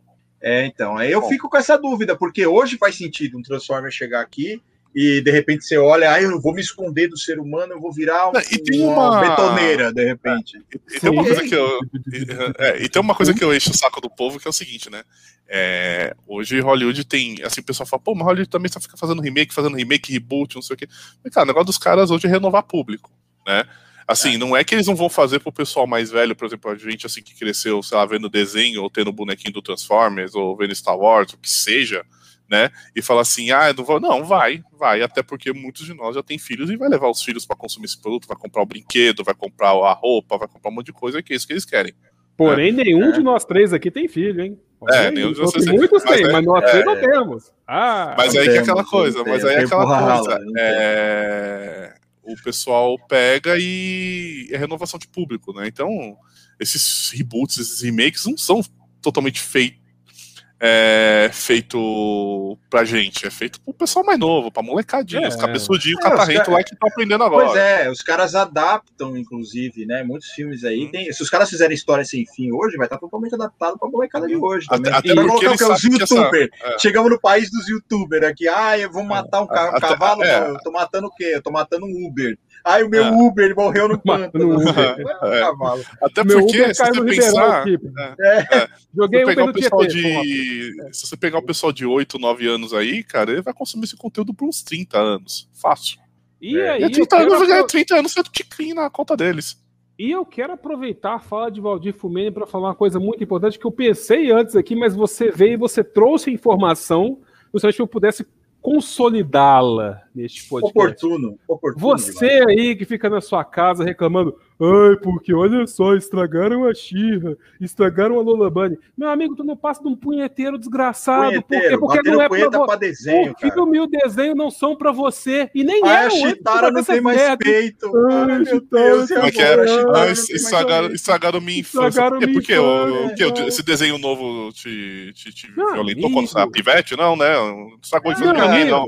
Tu não consegue te controlar nas tuas calças, não. É uma porcaria de um desenho animado. Te controla, deixa de ser escroto. Ah, é igual quando, é igual quando lançaram, quando ah. lançaram a, a última saga de Cavaleiros do Zodíaco Ômega, que aliás é uma das coisas mais horrorosas que já fizeram, assim. Não é, é que destruíram com os personagens, é, começa a fazer lógica, porque você pega moleques de 13 anos, a maioria dos cavaleiros lá, dos Cavaleiros do Zodíaco, tem 13 anos, cara, a Saori tem 13 anos. Botaram o peito nela nos anos 80. Você pega a nova saga o Ômega, você pega o Seiya. O Seiya tem 40 e poucos anos lá na, na, na nova saga. Mas você pega a molecada lá, você pega a Yuna, por exemplo, a menina tem 12 anos, cara, e é uma menina de 12 anos. Não é igual a Yuzuriha, que você pega lá na saga de, uhum. de, de, de, Lost Canvas, que é uma menina peituda, com as pernas, pernão lá, não é, cara. E, e, e os caras os cara hoje, então, assim, Ômega é horrível, é péssimo, o roteiro é ruim, a ilustração é ruim, mas faz muito mais sentido, faz muito mais sentido, porque são crianças, cara. É uma molecada de 13 anos. Aí você pega esse filho da puta aí, o cara, ai, nossa, a Xirra. Ai, colocaram a Xirra pra beijar outra menina. Ai, colocaram que não sei o quê. Que a Xirra não tem. A, a Xirra, cadê as pernas da Xirra? Cadê a calcinha da Xirra que eu não tô vendo mais? Caralho. Primeiro, você tá pagando pau pra um, pra um desenho que o desenhista era tão preguiçoso que ele só tinha duas, duas, dois formatos de rosto. Era assim, o He-Man ele não tinha expressão, ele tava assim, você mudava só, dava um sorriso e voltava. Não, não, nem, não, não, tinha nem recurso, cara. Não tinha nem recurso. Não tinha, cara. Não o He-Man, o He-Man, a Xirra veio por tabela, mas o He-Man que surgiu primeiro, ele foi feito para vender brinquedo. Acabou. Pois é, cara, não faz. Não, não faz que hoje não seja, que hoje qualquer produção de desenho é feito para vender brinquedo. Primeiro você pensa no brinquedo, é. depois você produz conteúdo, mas. É bacana porque na nossa época, cara, na nossa época, você tinha figurinha, você tinha, você tinha é, álbum de figurinha disso, você, ah, porra, você tinha brinquedo disso, você tinha roupa disso, era legal. Agora, hoje em dia, cara, tem que adaptar a coisa, tem que adaptar. Então não faz mais sentido hoje você colocar, por exemplo, uma, é, você tem que trazer os Thundercats, por exemplo. Você mudou, é, vai, vai, ter um, vai, ter um, vai ter um longa animação agora. Vai, mas aí o cara falou que talvez ele faça. Vai ele, ser animação. Ele vai fazer vai computação gráfica. É, ele não vai fazer igual fez em Cats, não, porque Cats não, é um não, pelo amor de Deus. sonho do mundo, cara. É mais animal. E aliás, vai ter, vai ter uh, filme do Cavaleiro Zodíaco também, né? Então, Sim, vai ser, é, isso vai ser uma bomba. É. Imagina, americano fazendo Cavaleiro Zodíaco. Imagina o que vai dar. É. Uh, vamos lá, vamos pro meu segundo filme. É, sei lá, ameri americano adaptando anime ou mangá, a mesma coisa que, sei lá, japonês adaptando American Pie, sabe? Não vai dar certo. É, você vê os dois que fizeram, fizeram Dragon Ball com uma bosta, né? Goku nem japonês é. E, e fiz. é, cara, o Goku é loiro de olho verde, cara. Ah, as ideias, velho. Aí Goku colocaram... publicitário naquele filme. Olha a cara que moleque, nunca nem nunca, nunca vi um pedaço de terra. Aquele cara fez um filme, aquele ator fez um filme, não sei se você conhece, mas chama O Invisível. Você já viu esse filme? Acho que já. Do poço, do moleque que toma um, um, um pau e vai para dentro do poço Sim. e fica lá morrendo, e ele se comunica com a menina, a menina que deu um pau nele, tentou matar uhum. ele, começa a ter é. uns, uns pesos na consciência, muito ah, não, o, né? o, problema não é o ator, né? o problema é o filme mesmo, né? Tem, é, o filme é ruim. E o, de, o, o, Death Note também, que é ah, aquilo lá, aquilo lá me recusei. Mas não, não precisa nem muito longe, vi. não. Basta, basta ver o que, que o Netflix fez com o Cavalo Zodíaco, né? Que transformado num Transformers, praticamente. Ah, o filme você fala, não. Não, não, a série, a série, a série animada série? precisando pro mercado americano. Não, o filme é horroroso, ó, cara. O filme ó, é qualquer eu merda. Vi, eu vi o filme do Death Note, mas eu não assisti o anime, eu fiquei com preguiça. E o filme, ele é. Passa, se você não assistiu o anime. Ele passa. É, o anime já é ruim, cara. Ah, o, anime já é ruim. É ruim, assim. O anime já é ruim. O anime é ruim. É ruim e o filme simplesmente sepultou qualquer, qualquer agora, possibilidade daquilo ser bom um dia. Agora, ver o Duende Verde com cabelo punk é meio pesado, né? Você olha e fala assim. Hum... O William Defoe fazendo cosplay de supla. Uhum, você é, olha assim. Hum... Quando é que ele vai, aliás, cara. Quando é que ele vai cantar a linda garota de Berlim aí, né? Você é, fica esperando, ele não canta, cara. Green Hair, cantar Green Hair. Eu vou dizer, o William Defoe salvou Aquaman. Eu não assisti Aquaman. Dito. Nossa, tem que ser é. Vale a pena só pelo William Dafoe, cara. Homem, é... Homem Peixe. Eu não assisti Homem Peixe. William Dafoe é galãs feio total, cara. Total. sim, ele é. Sim, o William Dafoe foi o cara que originou a expressão galãs feio, porque ele é feio e ele é foda. Ele, ele, é, ele, é, ele, é, ele, é um, ele é um homem judiado pela vida, né? É, olha, aqui ele tá na marca no rosto, assim. Aliás, assistam Última Paixão de Cristo com ele. É um filme é, foda. É Cara, Foda. você pega. Você Judas pega... é o Bilbo Bolseiro, cara, pra vocês terem noção. Quem é Judas? É o mesmo ator que fez o Bilbo Bolseiro. É, é o único, é o único filme que Jesus passa por Minas Tirith, né? Passa Jesus por Minas passa, Tirith. Ele tá carregando a cruz, vai passar o Balrog lá e tal, lá piano, ah, lá, isso, e. E ele fala: você não vai passar, ó. Não, é, não ele foda, fala, não, cara. peraí, peraí, eu sou o filho do pai, dá licença aqui. Deixa com o pai. Aí sai passando. Aliás, última, última Tentação de Cristo, eu acho um filme necessário. Todo mundo tem que assistir. É um ótimo filme. É um ótimo ele filme. é um filme sensacional, ele é uma obra-prima do cinema.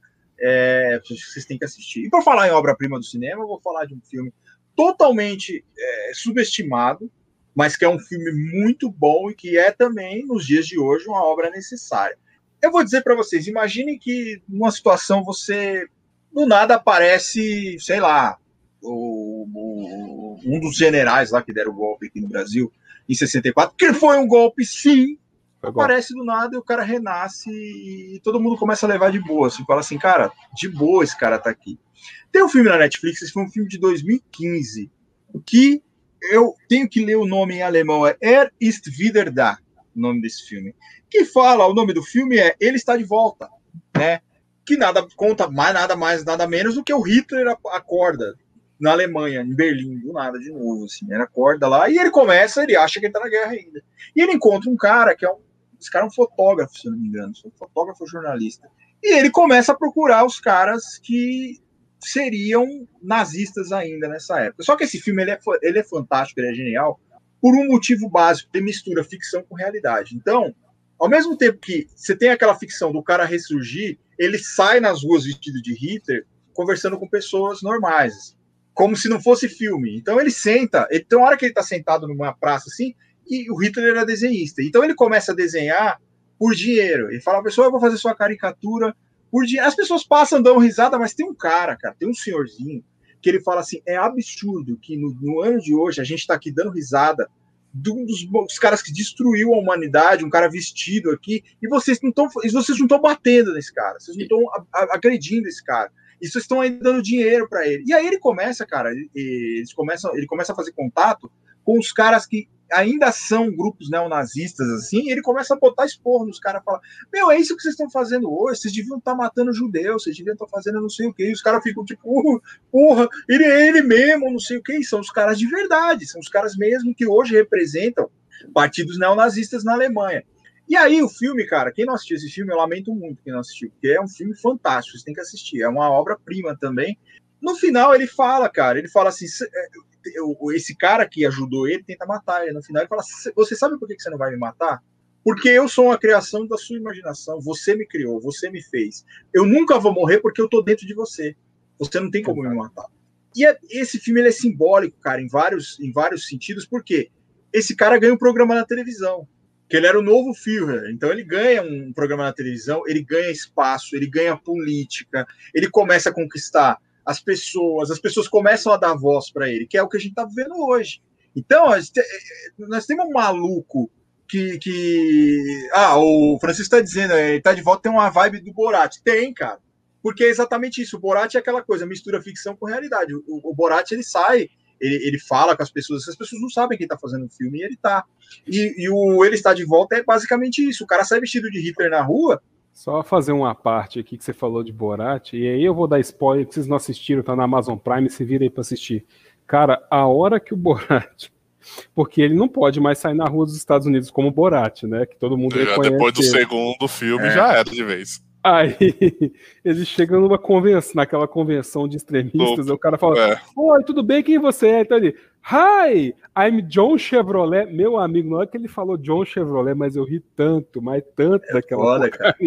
Aliás, o Borat 2 é um dos melhores, é um do, praticamente é um dos melhores filmes do ano passado. É cara, excelente. Cara.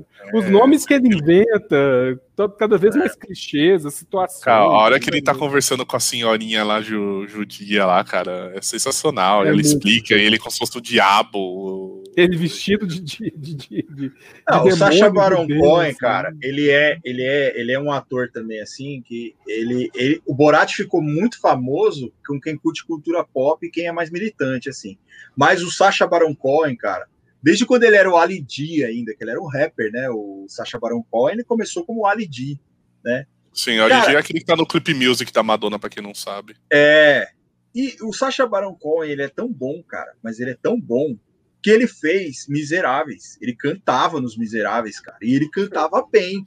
Ele canta no Sweeney Todd também. É, Sweeney Todd, ele canta Sweeney Todd. E quando eu vi, quando eu vi é, ele nos Miseráveis, eu achei que ele ia estragar o filme, ia fazer uma zoeira no meio, assim, não ia seguir a risca o que era o roteiro, e o cara cantou pra caralho. E vocês querem ver um outro filme foda com Sacha Baron Cohen? O Sete de Chicago. Sete de Chicago.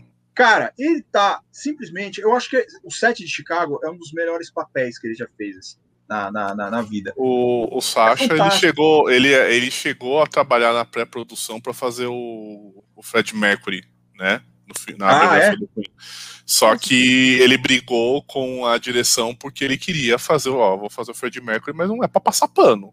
É. Eu vou fazer, fazer o Fred Mercury que tipo sofre. Bruno, Fred... né? É, é, o Bruno ele dá, ele dá umas puladinhas É. de corgo ali, dá umas puladinhas É. de corgo ali que meio pesada no Bruno ali. Ele dá umas passadas ali que eu acho que é o, Não, a, a Bruno manchada- é foda, cara. Bruno, dá uma manchada é, é- o Bruno, eu acho que é o filme que ele fez assim. Ele, de- ele não deve ter pensado, mas é aquele filme que todo cara faz pra arriscar a carreira, assim, tipo, É. foda-se, eu vou fazer. E, e Bruno no é um ele- filme. É um filme ruim, Bruno. É. Ele não tem, assim, eu acho que não tem nada que se salva naquele filme. Ele é Não, ruim demais, é ruim.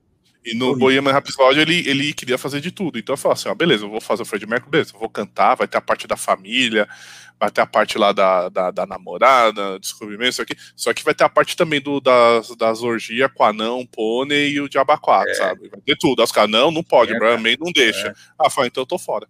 É. Aí ele caiu fora. E, e o, mas, mas o Rami Malek ficou muito, muito parecido, assim, ficou muito caracterizado, cara. Com, eu acho que ficou. É claro que o Sacha Baron Cohen é um puta de um ator, cara. Ele é um ator foda, assim. E, e, e o Bruno. Borat é a obra-prima dela, dele, né? O Ditador também é um filme legal. Ditador é muito também É, é muito bom, cara. É muito engraçado esse filme, O Ditador também. É, é um filme legal. Agora, Bruno, cara, eu acho que é um, é, foi uma mancha na carreira dele. Assim, foi um negócio. É óbvio que muita gente vai falar, ah, não, mas vocês têm que analisar o filme. Não tem o que analisar no filme. O filme é de péssimo gosto. Começa Então, assim. o, o Bruno é um conjunto de piada errada, totalmente. Totalmente errada, cara. É piada errada, é, é, é mal colocada, Time errado, é tudo time colocado. errado, é tudo ruim, cara. É ruim. O papel que ele tá interpretando é. Ó, tem um outro papel, cara, que ele faz muito bom, que ele é o Nick. Que ele, que ele, que ele é um corredor de- de, É no Ricky, no Ricky, Ricky Bob lá da, Ricky do corredor Bob. de NASCAR, que ele faz um piloto Que francês de Ginástica, ele faz o piloto francês, é, É muito cara, bom. que ele era muito bom, cara, ele é bom. Sacha Baron Cohen é um cara bom, assim, para filmes. E Os Miseráveis, aliás, quem não assistiu Os Miseráveis também, cara, é um filme... Eu não gosto de musicais, eu não suporto musicais, eu acho ridículo, assim, do nada a pessoa tá com um problema, ela começa a cantar uma música, tipo, ah, eu vou, ah, eu vou matar minha família. Não, mas eu vou matar a minha família. Começa a cantar do nada. Mas Miseráveis, cara, é um filme foda. É um filme foda, é um filme foda. Hugh Jackman tá impecável naquele filme. Assim, a Anne Hathaway, então, cara, quem não se emociona com aquela cena dela cantando é. É, acho que o cara não, sei lá, não tem, não tem coração. Eu acho que é, uma- é um filme. é, claro que tem as pessoas que estragam, tipo o Ed Redmayne estraga esse filme, que o papel dele é ridículo nesse filme. Eu acho que poderiam ter colocado um cara melhor para fazer aquele filme lá. A menina que fez o Mamma Mia também, que eu não me lembro o nome dela, que ela é a filha do. do A Amanda Seyfried. é, é, é ela mesmo. Então, essa, mas o filme é bom. Quem, quem gosta de, de musical, ok, é um filme a mais. Quem não gosta de musical, eu acho que vale a pena assistir, assim, porque é um filme bom, é um filme clássico, é um filme bonito, a, a produção é muito bem feita. A, a- os caras, as músicas que os caras, quem compôs as músicas também mandou muito bem. Fotografia do filme foda. Eu tô todo Rubens Evaldo aqui agora, que eu falei, olha, impecável, coisa linda. Daqui a pouco ele tá de- mandando o conta plongé na cena tal, é, tal, tal. exatamente, blá, blá, blá, tá muito que essa cena foi muito, sabe, foi renascentista demais até para mim, sabe? Então eu queria deixar para vocês, é, ele está de volta. Eu não vou falar quem ele parece. Eu prefiro que vocês assistam o filme e tirem suas próprias conclusões. Quem, quem, quem vocês acham que ele parece aí? E quem as pessoas que dão palco para esse animal? Quem, quem, quem vocês lembram? aí? Então esse é esse é meu segundo filme aí. Quem agora, Valdicas? Valdir Eu, né? Tá, é... pera só um minutinho, gente. Tem alguém aqui, peraí. Traga Uau. alguém. Traga. Oi, Nina. Oi, alguém. Ah, Oi, Nina. Dá oi, Nina. Coisa linda. Oi, Nina. Essa é a Nina, gente. Ah, que bonitinha. Ela não tá muito afim, não. Não sei o que, que ela Não, quer. não Vai tá. pra cama, vai. Não, ela não gostou da gente. Bate aqui na mesa. É, então, minha segunda dica é um documentário. Uh, chegou a concorrer ao Oscar. Chegou a ser indicado ao Oscar, um documentário do Netflix chamado Winter on Fire. Diz muito sobre o período Uau. que a gente está passando. Tá? Até porque aí já saiu a ordem do dia para amanhã, que é um absurdo. Não vou, não é.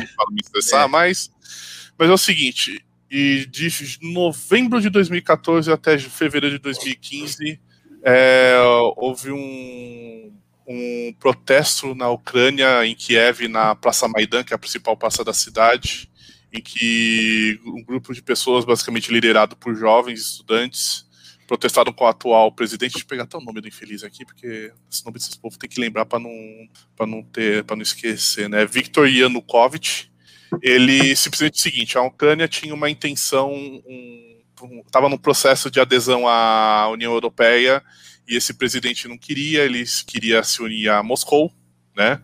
Tal e, e diversos casos de corrupção, etc. Tal. E aí ele falou: não, a gente não vai entrar na União Europeia porque eu vou fechar um acordo com Moscou. Vou lá lamber a, as bolas do Putin e dane-se o resto. E aí é o, povo se revoltou. Que é isso, meu senhor? e literalmente sitiou essa, essa praça, ocupou essa praça por, por quase seis meses, em pleno inverno ucraniano, né? Assim, inverno ucraniano é, é aquela coisa profissional, né? Eu espero que não tenha ninguém de Curitiba para falar, não, mas em Curitiba no inverno, sei não, desculpa, gente. Eu, no máximo que vocês têm aí é um inverno amador com. Uma friagem, como diz é, não, é, vocês, têm um inverno, é, vocês têm um inverno amador aí com perfume comprado na Renner, tá? Não dá para comparar com o inverno europeu, não. É só uma coisinha arrumadinha. É Mas, viajado, é... né?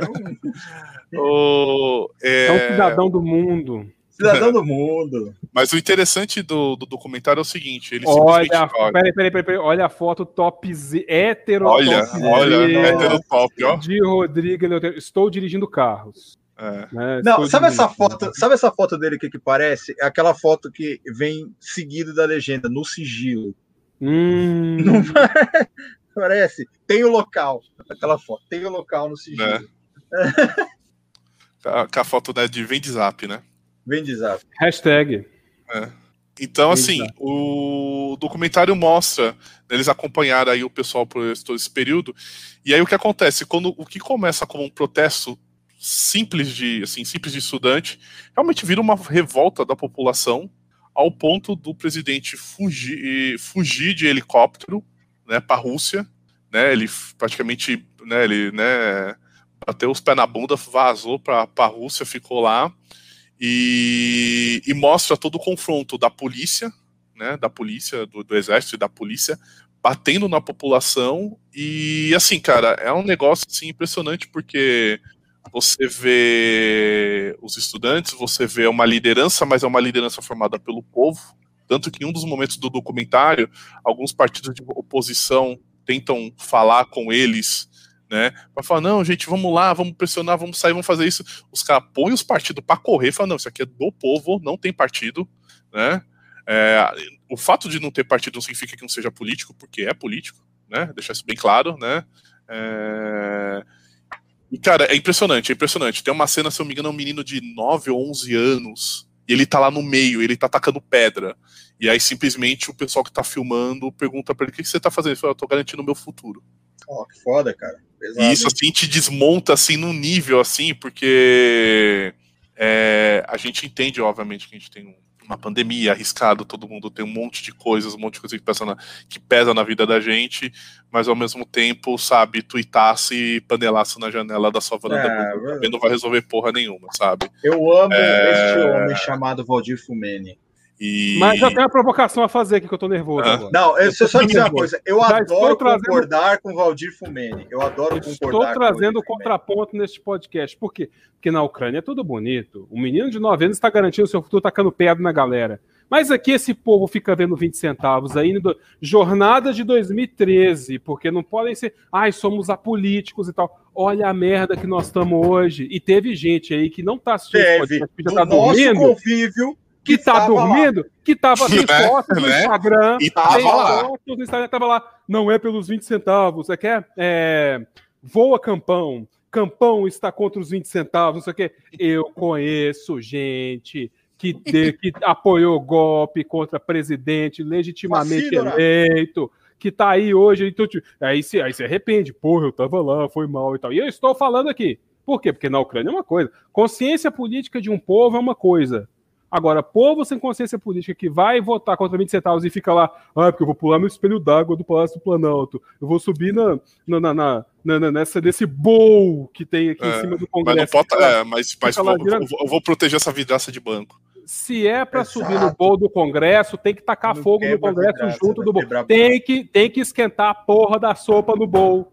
Não é para ficar lá só dançando lá dentro, lá, ai, tô aqui, isso aqui e tal. Porque aí fica vindo reportagem em folhas amarelas de porra de veja. A liderança que me ajuda às ruas. Um bosta que eu nunca vi na minha vida andando de helicóptero. Ai, vamos mudar o Brasil. Mudou. Olha a merda que tá hoje. Não tem nenhuma porra de vacina nesse caralho porque elegeram uma bosta do genocida. Vamos fuder. Ai, os 20 centavos. 20 centavos do caralho, meu amigo. Eu quero saúde, eu quero educação, eu quero lutar para isso. Agora você fica aí. Ai, os 20 centavos. Ai, que não sei o quê. Elege um bom, um saco de merda. Ô, Leandro, você tá, você tá levantando um o dedo errado. de merda. Ai. Fique elegendo uma porra de um saco de merda. Por quê? Porque eu sou antipolítico. Eu voto em gestor. Esse gestor. Infelizmente, há um gestor que vai lhe aplicar a vacina com calça apertada. Se prepare. A calça é apertada, mas ele vai te dar uma picada. Você sabe o que é mais Não? magnífico do Daniel, Valdir? Sabe o que é mais magnífico? Quando o Daniel vai ter os acessos de, de, de putice dele, de loucura, que tá doido, ele bota o óculos escuro e pega o martelinho. É tipo é. o Rambo quando vai pro pau, que ele começa assim. É, né, é, isso, né, é, assim. é. Ele, ele, instalou, ele instalou de cobra. Chega na casa da pessoa e fala. Não, ele é o cavaleiro do Zodíaco que começa. Ele chega e fala: Você cara. é um cocô, você fede. É.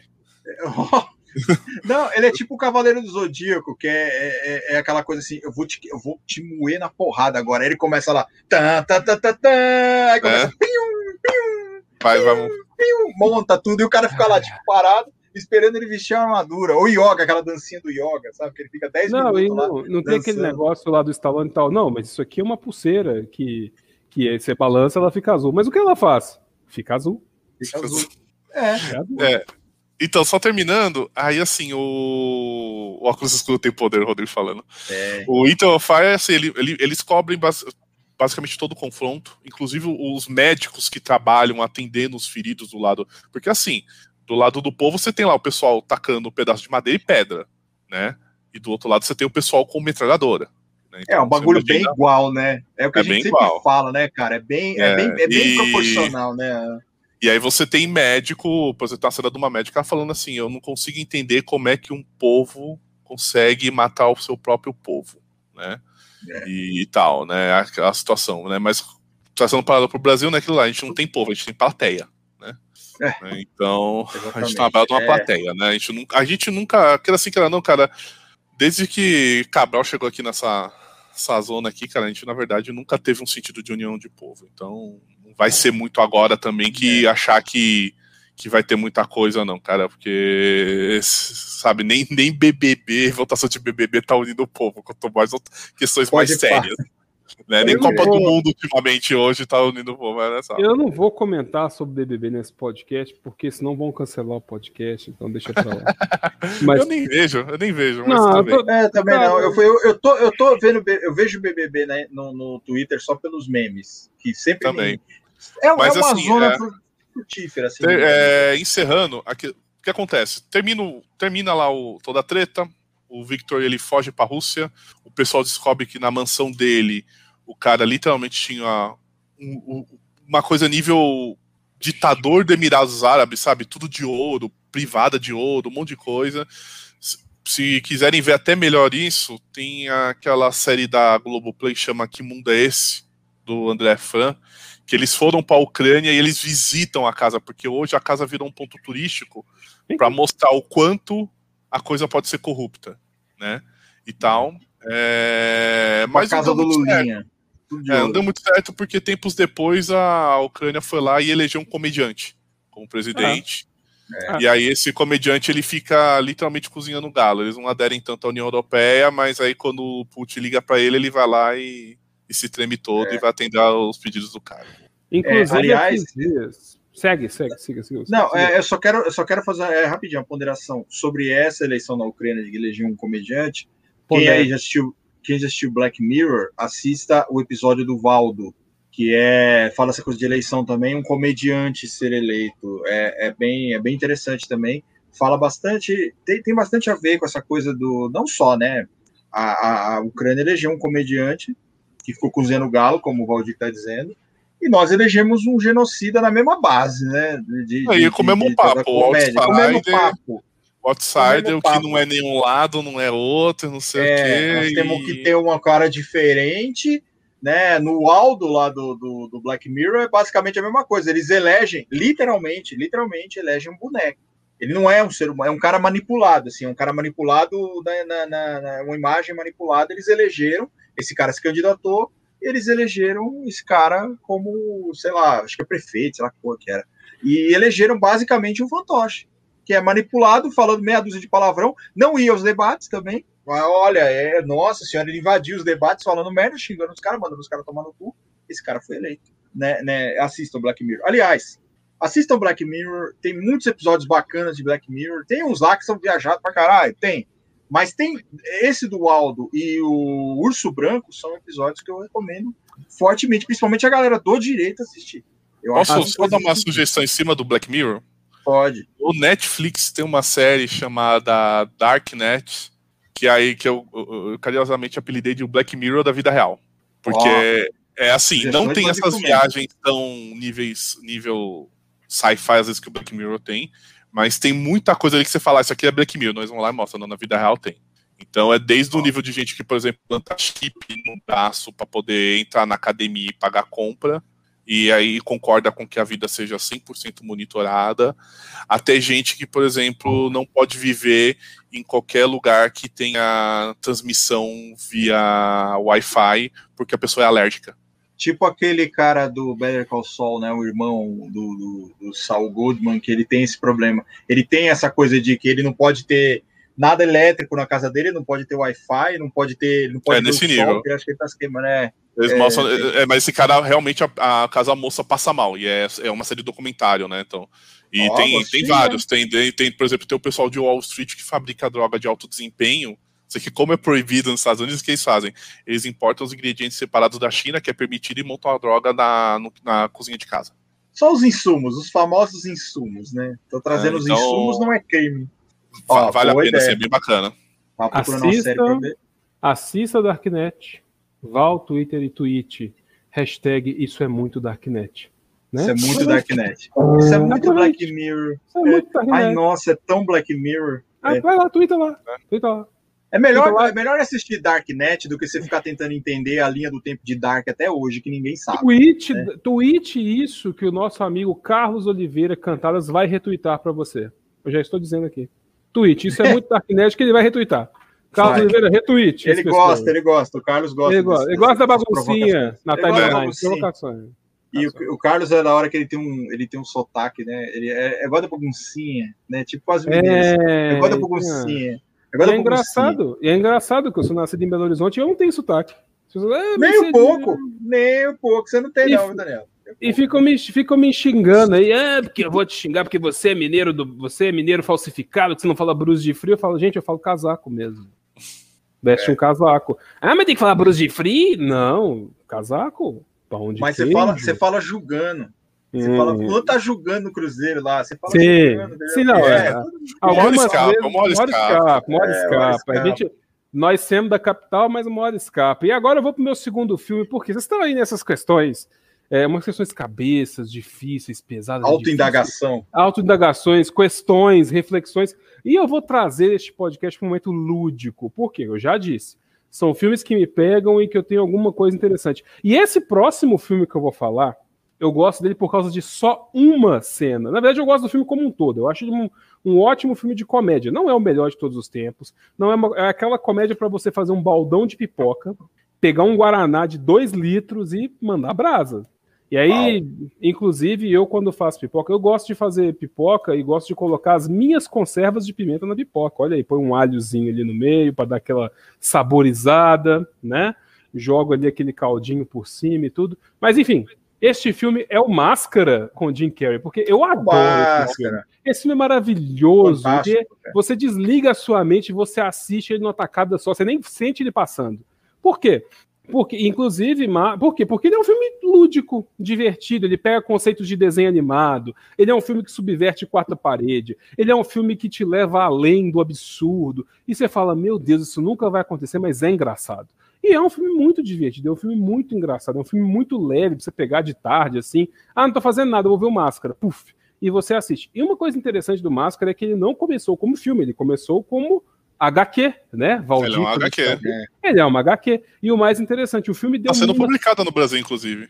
Olha aí, olha a dica. Leiam Máscara, que é bem legal. E mais do que isso, a HQ é muito mais pesada do que o filme. O filme deu uma suavizada Sim. em vários aspectos. Aquela máscara é a máscara que contém o espírito de Loki, aquele Loki. mesmo. Aquele mesmo da Warner. Você vê lá o Tom Hiddleston, ele tá na máscara. Ele tá na máscara. Tá lá dentro da máscara. E aí, aquela máscara, ela ela traz para fora, para o mundo real, os desejos internos do indivíduo. Aí ele vai satisfazer seus desejos, ela traz poderes para ele, ela tira as inibições do indivíduo. E aí, num certo momento, depois que o indivíduo realiza os seus desejos, ela passa a controlá-lo e destruir a vida dele. Então, assim, várias pessoas pegam aquela máscara e usam na HQ, né, claro, mas no filme nós só temos o Jim Carrey com, como Stanley Ipkiss. E foi um dos primeiros filmes que trouxe o Jim Carrey para a luz, que aquela comédia corporal, aquela comédia bagunceira, aquela, aquela baguncinha, fala Não pouco. tinha outro cara pro papel, na moral, cara, não tinha. Não, não tinha. existe outra pessoa. O papel foi feito para ele, Foi feito especificamente para ele. E muita coisa do filme ele improvisou, ele aproveitou, por exemplo, o Cocobongo, ele abriu uma boate chamada Cocobongo no Caribe por causa do filme, do sucesso do filme. E assim, tem muita coisa interessante. Eles queriam usar para o papel da Cameron Diaz, que é a Tina Carlyle, eles queriam usar a Anna Nicole Smith. Mas quando foram procurar o casting de dublês para Anna Nicole Smith, acharam a Cameron Diaz e a Cameron Diaz se tornou a Tina Carlyle, ficaram apaixonados é. com ela, com o papel dela, com o que ela fazia e tudo. E uma curiosidade muito interessante sobre o Máscara, eu, eu vou falar da cena já já, vou falar da cena que eu gosto já já, mas uma curiosidade muito interessante do Máscara é que teve muito crossover do Máscara. Inclusive, o Máscara encontrou o Batman. Sim, o Batman, né? Porque em uma HQ, o Coringa encontra a máscara, usa a máscara, mas como ele não tem inibições, a máscara não traz é, os não funciona para ele. Ele não tem inibições, mas ele ganha muitos poderes. E aí o Tenente Calloway, aquele que fica perseguindo máscara o filme todo, se junta ao Batman. O Batman, eu falo Batman, não falo Batman, é o Batman, o Batman é o Batman. A, aquele que... da tia. É isso mesmo, o Batman. É. Aquele, o cara se veste de morcego para combater o crime à noite. Ele é o Batman. Não tem como falar outra coisa. É o Batman. Ele veste de morcego pra ser na rua. E aí, e, o Tenente Calloway se junta com o Batman para poder capturar o Coringa. É muito legal. E, e eu te digo mais uma. Eu te digo, deixa, deixa eu te interromper, traga, Daniel, só um pouquinho, traga, porque traga, eu te digo mais uma, uma coisa impressionante sobre o filme do Máscara. Sabe quem é o vilão do Máscara? Não é ninguém mais, ninguém menos do que Tommy Shelby. Tommy Shelby, exatamente. Tommy Shelby. Aqui, exatamente. ó. Quem é o vilão do Máscara? Frio. É o Tommy Shelby, cara. Frio, Na verdade, é Peter Green o nome dele. Esse cara fez um outro papel fantástico, não só no Máscara, mas ele fez Pulp Fiction. Ele também ele era o policial do Pulp Fiction, que tomou uma enrabada no, no, no filme do, do, do, nosso glorioso Ving Rhymes, né? Que é o cara que dá uma comida no rabo dele. Enfim, é, o, o vilão é Peter Green, que na verdade é o Tommy Shelby né? Foi o primeiro, quem tá vendo aí, ó, foi o primeiro Tommy Shelby da, do, do, do, cinema, que é a cara do Tommy Shelby. Não é o Tommy Shelby, obviamente, né? Que é o. Frio e... Como é que é o nome dele? É, é o, o, Tommy Shelby, como é que é o nome dele mesmo? É. Agora você falou. Você ah, falou caralho. Peter Green aí. Não, Peter Green é o nome dele, mas o do Tommy Shelby mesmo que faz. Ah, no filme? Pera aí que eu vou, vou resgatar é, aqui. Não, não, não. O filme, o Tommy Shelby mesmo, o ator o da, Tommy Shelby. O da série. O da série, como é que é o nome dele? É, ah, caralho. Pera aí, é um nome Sei estranho. Lá. É Tommy Linguiça. Pera aí, Tommy Shelby. Ator. O Tommy Shelby, ator, se chama Killian Murphy. Killian Murphy. Killian Murphy, exatamente. É, que ele até explicou que é Killian o nome dele, não é Cillian. Killian. Por favor, Daniel, prossiga-se. Maravilhoso, sim, um vilão frio calculista, né? Maravilhoso para um, é. um, um, um herói, para um anti-herói barra herói tão caloroso como Máscara, é preciso ter um vilão frio calculista, né? Ele é um e ator a... foda.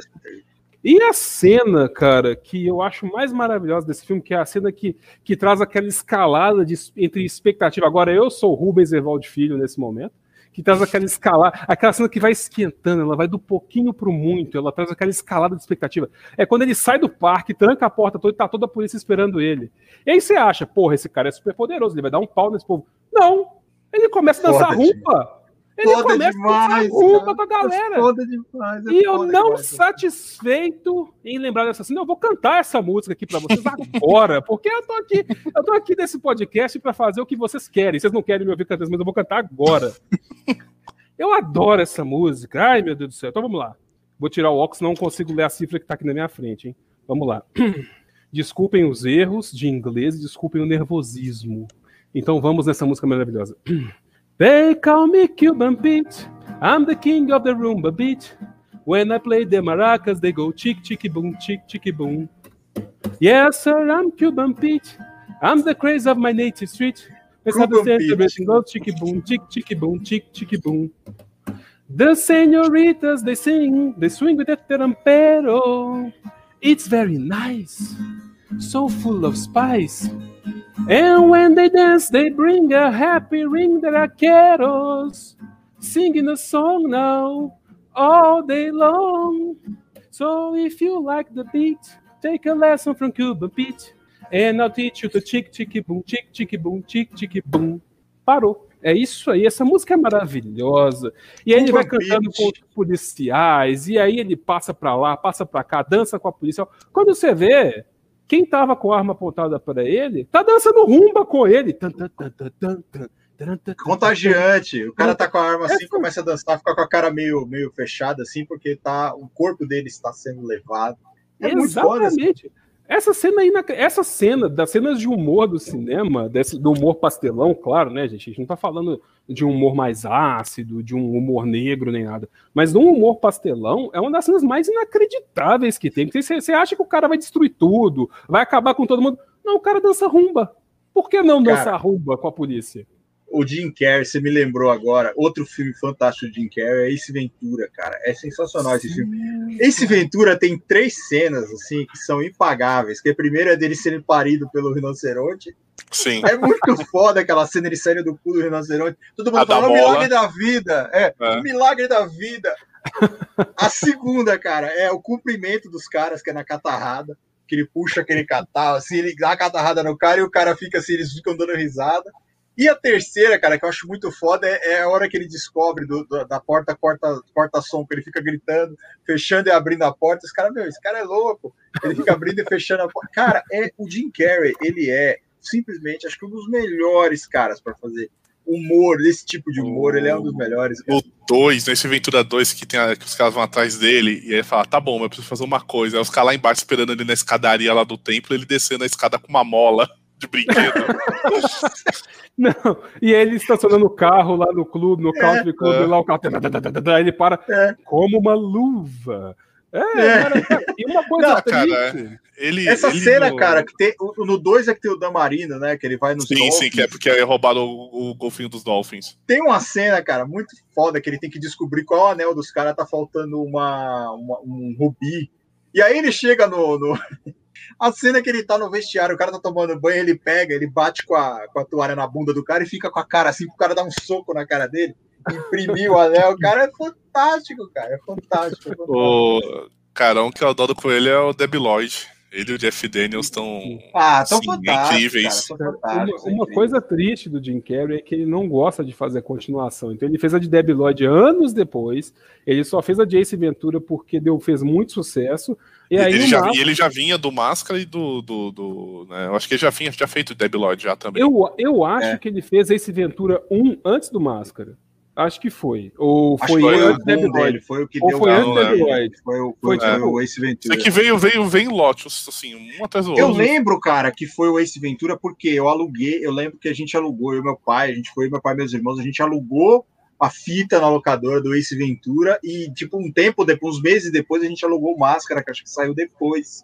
Que foi boom, assim, da carreira dele. Mas o que, o que eu acho que levou ele a fazer o Máscara foi o Ace Ventura. Porque a interpretação dele, cara, ele não, não dá, não, não existe outro ser humano no mundo capaz de fazer o que ele fez em Ace Ventura, Máscara e Debiloid, cara. Não tem. Outro muito bom é Loucuras de Dick Jane. Adoro. Sim. Loucuras de Dick Jane é legal, cara. E eles estão. a parte ele, tá a, a Fia Leone, eles estão impagáveis. Assim. É. Pô, cara, o Mentiroso. O Mentiroso é um filme foda também, que ele, é, ele no, no tribunal, cara, que ele começa ele começa a ficar nervoso, ele começa a arrancar os cabelos, assim, cara. É foda demais. Agora, um filme que eu não gostei dele é o Pentelho, cara. O Pentelho não, também não gostei, não. Achei chato. Eu acho que não Mas foi o, muito... o Pentelho, o problema do Pentelho, assim, parece que deu muita treta na produção, porque a ideia do Pentelho foi dele, ele que foi meio que produtor. O filme foi todo complicado. É, então, eu, ali no final. Eu, eu, eu, achei, eu achei bem ruim, assim, é, cara. Tirando a cena ali do, do karaokê, o resto ali não, não salva muito, não. É. Pô, cara, tem o, é, eu, eu, eu mesmo, Irene, cara, é fantástico também. Ele tá muito bom interpretando aquele cara maluco, assim, policial, tipo um transtorno de, de, de, de personalidade. Ele é muito foda, cara. Ele é um cara muito versátil para fazer humor. Ele pode interpretar um cara, assim, tipo, um advogado fazendo ali, surtando, como ele pode interpretar um cara completamente maluco, igual o Ace Ventura, tipo, excêntrico, vamos dizer assim. E não, interpretar ele... o Máscara, que é os dois, né, cara? Que ele é um cara ah. todo certinho e depois ele fica totalmente pancado, assim, do nada, quando ele vira Máscara. É muito foda, cara. E ele tá naquele Kick-Ass 2 também, que ele é o Captain Stars and Stripes. Sim. Ah, é, tipo muito como, bom, cara. O personagem moleque dele. lá e é tal. Muito coitado, bom, né, cara, o Kick-Ass 2. É, ele se fode, ele toma uns tiros e ele fica assim, não, não, tá tudo bem, tá tudo bem. Ele parece aquele, aquele personagem do Monty Python, que é o Cavaleiro Negro, Sim, o Dark Knight, que ele fica assim, não, pode vir, foi um empate, que tipo, um cara perde todos os membros, ele fala assim, não, eu não considero isso um empate, cara. É muito bom, cara, ele é Exato, muito bom. É muito é... Aliás, o Kick-Ass tem o, o, o Nicolas Cage no primeiro filme, né? Uhum. E o Jim Carrey no segundo. segundo é, muito legal, cara. É, é muito, bom. Nicolas Cage é o melhor ator de Hollywood. É, mas, é. Cara, é, é, Arizona Nunca Mais é um filme maravilhoso. Nossa, cara, o cara acabou de lançar um filme de, chamado Jiu-Jitsu e não tem uma cena de Jiu-Jitsu. E todo mundo assiste. só, é, só, isso cara, já. Ele só é, isso ele já... É o, ele, ele é, cara, ele é o tipo Steven Seagal, assim. cara, ele, ele fez, ele fez alguma um coisa. Dele, tem um filme dele no, no Netflix, agora me fugiu o nome. Cara, que ele, ele conta a história do americano que foi no Afeganistão caçar o Bin Laden, cara. Baseado Porra, em fato real, cara. O americano que faz hemodiálise, ele surtou e falou assim, cara. Ah, eu fiquei sabendo desse filme. Cara, eu falo assim: os Estados Unidos falharam, então eu vou para o Afeganistão caçar o Bin Laden. Cara, cara tem vai. um filme. Tem um e aí filme ele fez assim, cara, muito bom. Tem um filme dele na Netflix também, com o Hayden Christensen. Você já viu esse filme dele? Que é assim, ah. o Hayden Christensen tá perdido no Japão, assim, ele se perde no Japão. Sim, é horrível esse filme, mas é muito assim, bom. Assim, e aí ele encontra o Nicolas Cage lá no Japão, cara. O Nicolas assim, Cage é tipo um samurai. Um samurai. cara. Hayden Christensen poderia se perder em qualquer lugar do mundo que ele não faria a mínima diferença, né? Vamos é. falar aqui, né? É, cara, é o único papel relevante da vida dele, a gente sabe qual foi, né? Que qualquer outro. Não, ele fez Jumper, cara. Jumper. Não, Jumper, Jumper não, não. Ele fez, Jumper é ruim, mas ele fez um que é que é tipo ele, ele acorda no meio de uma cirurgia que ele está sendo Sim. operado. Ele acorda e, da anestesia e ele não percebe que está sendo. Não tá percebe sendo que está sendo operado, mas ele está sentindo dor, assim, é foda, não e sei. E aí depois descobre que estão traficando o órgão dele, uma merda. É, assim, esse tá filme é foda, cara. Não, tem um filme, filme muito, tem um filme muito bom dele. Então ele, então ele canta igual o Rogério Skylab? Não! Traficaram o meu órgão! Meu órgão. Roubado! Cadê meu órgão? Cadê meu órgão? Tem um filme dele, logo ah, depois que ele saiu, Ameaça Fantasma, que é com o Kevin Klein, é um drama. E aí, nesse filme é bom, mas é um drama. É um filme nada assim, grandioso, não, que ele tá muito é. bem, assim, e tal. Eu acho que pegaram ele para fazer Star Wars, porque precisava de um cara meio sem emoção, assim. Porque ele não tem emoção, cara. Ele tem aquele surto que ele vai lá e mata o povo da areia todo. E ele fica com aquela mesma expressão. É, ele vai todo, voltar assim. agora na, na série do Obi-Wan pro Disney Plus, ele vai voltar ele volta. Ele vai voltar, né? volta ele, ele, volta não, o Ivan ele virou... Não, me põe lá, não tá assim, não. E ele virou produtor agora, né? Ele produz muita coisa. É. Ele produz muita é. coisa. Ele fez o Darth Vader, mas assim, você vê que ali poderia ser qualquer outro ator ali para fazer o Darth Vader, daria certo. Aliás, falando em Darth Vader, eu tenho que trazer que eu, eu, Manuel não disse isso nesse podcast, mas ele já disse para mim isso. A melhor cena, na verdade, o melhor filme de Star Wars de todos os tempos, já que a gente está falando em filmes, franquias e maravilhosas, é Rogue One. Rogue One é maravilhoso, é indiscutível o melhor filme de Star Wars. Ai, mas eu gosto da trilogia original, não sei o quê. Valdir, não vem com esse olho para mim, não. Não vem com esse olhar para mim, não. Não, se você falasse Han Solo, eu ficaria bravo. Porque Han Solo é, é também, mas. É o pior, cara, de não, todos, né? Han Solo. Não, cara. não, Rogue One, Rogue One. Não, Rogue One só é bom, cara. Só que, na verdade, não, não, não. Rogue One se salva com uma cena. A cena final, que é aquela cena maravilhosa. Aquela cena em que. Sabe aquela cena em que você se sente bem no Você olha e fala assim: nossa, tudo deu certo. Eles conseguiram o plano da Estrela da Morte, tá tudo escuro. E tá todo mundo feliz, tipo, nossa, tá aqui, tô aqui com o pendrive da Estrela da Morte, eu vou passar isso aqui, nós vamos formatar aqueles, vamos fazer passar um ScanDisk aqui, vamos formatar esse negócio, vamos fazer um defrag nessa merda e vamos saber tal. Tá tudo escuro. Quando você vê, meu amigo, só liga aquela lâmpada no escuro, é aquela é lâmpada vermelha. Cena, Brau. Aí você fala, meu Deus. É foda aquela cena, aquela cena. Foi para Jesus, foi para Jesus. Nem tem Jesus, mas foi para Jesus. É. Nem tem Jesus mais, mas foi para Jesus. E, e, e o, o, rapaz sai retalhando a, a, tigrada toda lá. O bicho pega a tigrada, é uma expressão horrível, não usem, mas eu estou usando aqui. O, o, cara sai retalhando a galera toda e tal, o bicho pegando, e você fica assim, pelo amor de Deus, corre com esse pendrive, faz uma cópia, faz um disquete, queima, queima um CD-ROM no Nero, pelo amor de Deus, e o pau quebrando, e o cara matando todo mundo e tal. Aí o cara já passa na fresta da porta ali, quando você vê, já tá atravessando coisa no homem lá. Bicho, é maravilhosa aquela cena, uma cena maravilhosa. Cara, é. o, o, esse Rogue One vale a pena por causa de um ator, Mads Mikkelsen, cara. Esse cara vale, cara, vale cada minuto de Rogue One. Agora, eu, já que eu, vamos falar de Star Wars, vamos falar de Star Wars. Tiveram muito dinheiro para jogar fora com o Han Solo. Sim. Porque o filme é ruim. Nunca assisti. O filme é ruim, o filme é ruim, o ator é péssimo, o ator que colocaram para interpretar o Han Solo é horrível. É assim, o Harrison Ford deveria processar a, a, Disney por ter feito isso, cara, porque é ruim.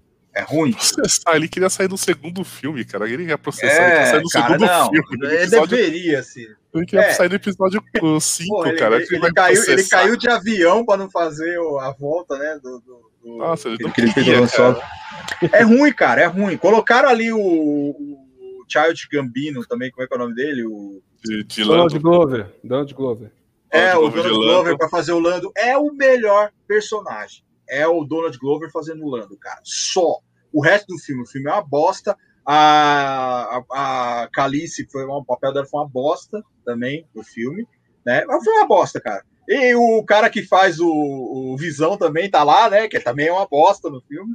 É uma bosta, cara. Ó, Rogue One, se você, Rogue One é legal, bacana. Mas se você quiser jogar seu tempo fora, que eu não recomendo, porque seu tempo deve ser valioso, assista é, Han Solo, que eu esperava muito desse filme, e o filme é uma merda. O filme é pior até do que o Despertar da, do Despertar da Força, não, o Despertar da Força é bom. Mas o. Os Últimos Jedi, cara. Os Últimos Jedi é um filme bem ruim. A única cena boa dos Últimos Jedi é aquela que o, o Luke chama o, o Kylo Ren pro pau sozinho, no meio dos Walker, assim e, e ele tá sozinho lá lutando, cara. É é e, a, a e, e, a Ascensão Skywalker, você gostou? Cara, sabe o que, que sabe o que, que me pareceu a Ascensão Skywalker? Pareceu assim, a gente precisa acabar, cara, com isso. É. E fizeram de qualquer jeito, eu acho assim. Eu, é eu acho que poderia ser melhor. É, eu acho que poderia ser melhor, eles poderiam ter, ter feito um filme melhor, com o orçamento que tinham, poderiam. Mas falaram assim: quer saber? A gente tem que acabar com isso. Uma hora tem que acabar com isso. Vamos fazer qualquer bosta aqui. Bota, é, bota é, a Ray é. aí, dá um sábio vermelho na mão da Ray. Na verdade, a, treta toda chama-se J.J. Abrams. J.J. Abrams sofre de um problema é. seríssimo. Desde um negócio que ele inventou chamado Lost, que é o quê? Eu vou encher isso aqui de um monte de coisa, não vou explicar é. merda nenhuma, vocês vão ficar super empolgados, e no final vocês vão ficar com a cara de, tá, e aí? E foi isso Porque, que ele fez. cara, porque o filme, se você pega, o enredo do filme, o filme teria a coisa para ser, porra, você pega a Ray, a filha do Palpatine, cara. Você traz não, o então, Palpatine. Não, mas novo, a própria, a própria atriz recentemente falou, falou, cara, não era pra eu ser filha de ninguém nos filmes. Não era pra eu ter ser filha de ninguém, não era pra ter minha é. identidade é. revelada. Simplesmente quando a gente chegou para filmar, eles mudaram tudo. Então, assim, o problema todo desses últimos Star Wars foi o seguinte: é, a gente precisa dar um agrado pros fãs antigos, que são quatro, cinco gerações que cresceram lá desde o final da década de 70 até a Ameaça Fantasma, Ataque dos Clones, etc., estavam assistindo Star Wars. A gente precisa formar um público novo, então a gente precisa criar uma história nova, né? Tal, só que a gente não pode abandonar o velho. E aí a gente vai botar um monte de coisa, um monte de referência, um monte de fanservice e simplesmente não sabe juntar. E aí no final das contas eles não souberam juntar. Ficou ruim, péssimo, horrível? Não, não ficou péssimo, ruim, sério, não, porque o nome disso chama-se Warner fazendo coisa da DC. Mas é. É, ah. ficou a desejar. Ficou a desejar. Ficou, cara. Não, não é um filme assim que eu falei assim, olha, cara, foda, não assistiria, assistiria de novo mas é um filme que deixou a desejar. É aquela coisa, a gente precisa acabar isso aqui. Mas Star Wars, cara, essa nova saga de Star Wars trouxe o Instituto Andy Serkis, que tem que ser dito também. Esse cara é um dos melhores atores de Hollywood. E ele é um cara que está sempre por trás das câmeras. É... Ele fez o Gollum, ele fez o César no Planeta dos Macacos, que é um papel foda também do César no Planeta dos Macacos, que é outro filme também que não vai acabar nunca, que eles vão sempre criar mais, mais, mais. Vai, vai sair novo Planeta dos Macacos. Até aí. porque, até porque quer alegria maior do que macaco batendo em ser humano? Não. Ah, cara, é foda. É aquela, aquela cena do, do, do, Planeta dos Macacos mesmo. não, eu, tenho, eu, tenho, eu, tenho, guerra, eu tenho uma reclamação cara. a nível de queixa em relação ao Planeta dos, dos Macacos. a nível de queixa, eu gostei. A nível de queixa, porque você vê lá os caras destruindo, dando porrada e tal, mas não tem uma cena do macaco cagando na mão e tacando. Eu queria uma, uma cena do macaco Porra. cagando ah, na mão e tacando na cara dos, não, mas, isso, aí, mas isso seria no máximo uma granada de distração, um, uma granada de fumaça e tal. Não, né, faltou, faltou. Nem que seja fazendo uma graça pra te... distração. E sabe, sabe quem deveria tomar? Sabe quem deveria tomar merda na cara? O Woody Harrison, cara. Ele Sim. deveria tomar merda na cara. Sim, Aliás, o Woody Harrison, eu vou dizer um bagulho para vocês também. O Woody Harrison foi ser um ator que eu sempre odiei. Sempre odiei, sempre odiei. Mas, se a gente analisar o trabalho do cara, esse cara fez papéis bons, cara. Excelente ator. Ele, ele é bom, Nossa, cara. Ele é bom. Ele fez um filme com Harrison Ford, que saiu na Netflix recentemente, que eles Sim. eram dois Texas Rangers aposentados. É, esse é bom. Cara, esse filme é fantástico. Como é que é o nome desse filme? Eu não sei se não é. Não ah, lembro de cabeça. É, é, é, um, que, um que eles ficam caçando Bonnie e Clyde, né? Esse é bom. Isso, Isso eles vão atrás de Bonnie e Clyde, exatamente. Eles são dois o Texas papel, Rangers não, aposentados, tem, aposentados. Tem o papel dele onde os fracos não têm vez, que é bom também. É bom também. Assim, claro que o Javier Bardem passa a bala nele, porque Esse filme é outro filme o, subestimado pra o, porra, é um filme fantástico. O, o, o Javier Bardem. Sabe qual é o um negócio interessante de onde o Flaco não tem vez? E isso eu lembro que eu tava na faculdade, um amigo meu reclamava disso e eu assisti, eu achei maravilhoso. A coisa boa de onde os fracos não tem vez, por que, que a tensão é tão alta? Não tem trilha sonora. Não tem música é, no filme. É. Tem porra nenhuma. É bala é. pra cá, gente morrendo pra lá, o bicho pegando não sei onde, alguém fugindo e tal. E aí o meu amigo puto, eu fui no cinema ver esse filme. Porra, não tinha uma música, não tinha Tem nada. Musiquinha, porra. Mas quem faz muito isso é terror asiático. Terror asiático você não tem trilha. Se você pega, por exemplo, o, o chamado, isso acho que é chamado, é chamado. É. chamado. Você sim. tem uma a cena da Sadako, que ela pega a menina pelo cabelo, né, com é o cabelo em forte, é e você só ouve o barulho do cabelo raspando no pescoço é. da da e menina. Tem que, assim. E tem que raspar o cabelo, não tô nem aí. Agora, uma reclamação que eu tenho sobre o Ascensão Skywalker é porque por que que JJ, João Getúlio com J, João Getúlio Abrams deixou a Rey ir ao cartório e se declarar Skywalker. Tipo, ah, eu vou no cartório ali falar que eu sou Skywalker, dá licença. Aí vai lá e o tabelião fala assim, qual que é o seu nome, minha filha? Vou te, vou te registrar. Vou te registrar, o primeiro registro é grátis, não tem, você não tem certidão de nascimento. Nunca teve. Tá aí, você, você nasceu aí e tal, não sabe quem que é. Aí falou, como é que é seu nome? Né, o tabelião perguntou, como é que é teu nome aqui pra eu registrar e tal? Ah, meu nome é Skywalker. Não, peraí. O que, que é isso? Porra, isso aqui é um filme sério, bicho, tá louco? Mas aí, mas aí é que eu falei, ela mesmo, é a, atriz mesmo a, atriz mesmo falou, olha, não era para ser assim, e ele mudou. Ela falou, ah, já que ele mudou, quer saber? Eu vou me registrar com quem eu quiser, nome artístico, ainda vou registrar não, a marca e. Não, que isso? Que isso? É livre. Ué, ué, se fosse é. pra. Seu nome é Ray, registra Ray Charles aí, pelo menos. Ray Charles. É, Exatamente. É, pelo menos seu nome é Ray, põe Ray Charles aí, que é isso? Ainda, ainda foi no Twitter, botou lá Ray Skywalker underline oficial. Não, é, ué, o que, que é isso? Não, Mas tá, é aquilo, tá, aquilo que o Valdir cara, falou, cara, cara, no começo. Que isso? O tabelião Foi... é, tipo, não tem estrela é. da morte, bicho. Já, já, já estragou tudo aqui. Já para com essa merda. Põe outro nome aí, tipo Ray, Carreta Furacão, sei lá. Porra, é essa? Mas o Valdir falou um negócio quando a gente tá falando de Transformers, cara. Ele falou que resume também isso. O Star Wars serviu ao, ao propósito, que é vender bonequinho, cara. Fanservice. Vender bonequinho, vender, fazer bonequinho, fazer camiseta. Comprem camisetas, Lucas, aliás. Né? O Lucas, quando vendeu os direitos para Disney, ele vendeu os direitos sobre, as, sobre os filmes. Ele não vendeu o direito sobre o merchandising. Ele não é bobo. Olha, é, lógico que não. Você acha que ele ia soltar a, a, obra da vida dele assim de grátis, cara? Do nada? Não. Eu não quero, é bobo, eu não. quero observar a intimidade agora. Lucas. O Lucas. O Lucas, quando vendeu os direitos, tipo, imagina que Valdir tá em casa, porque assim, eu invisto com Valdir Fumene. Já disse isso aqui.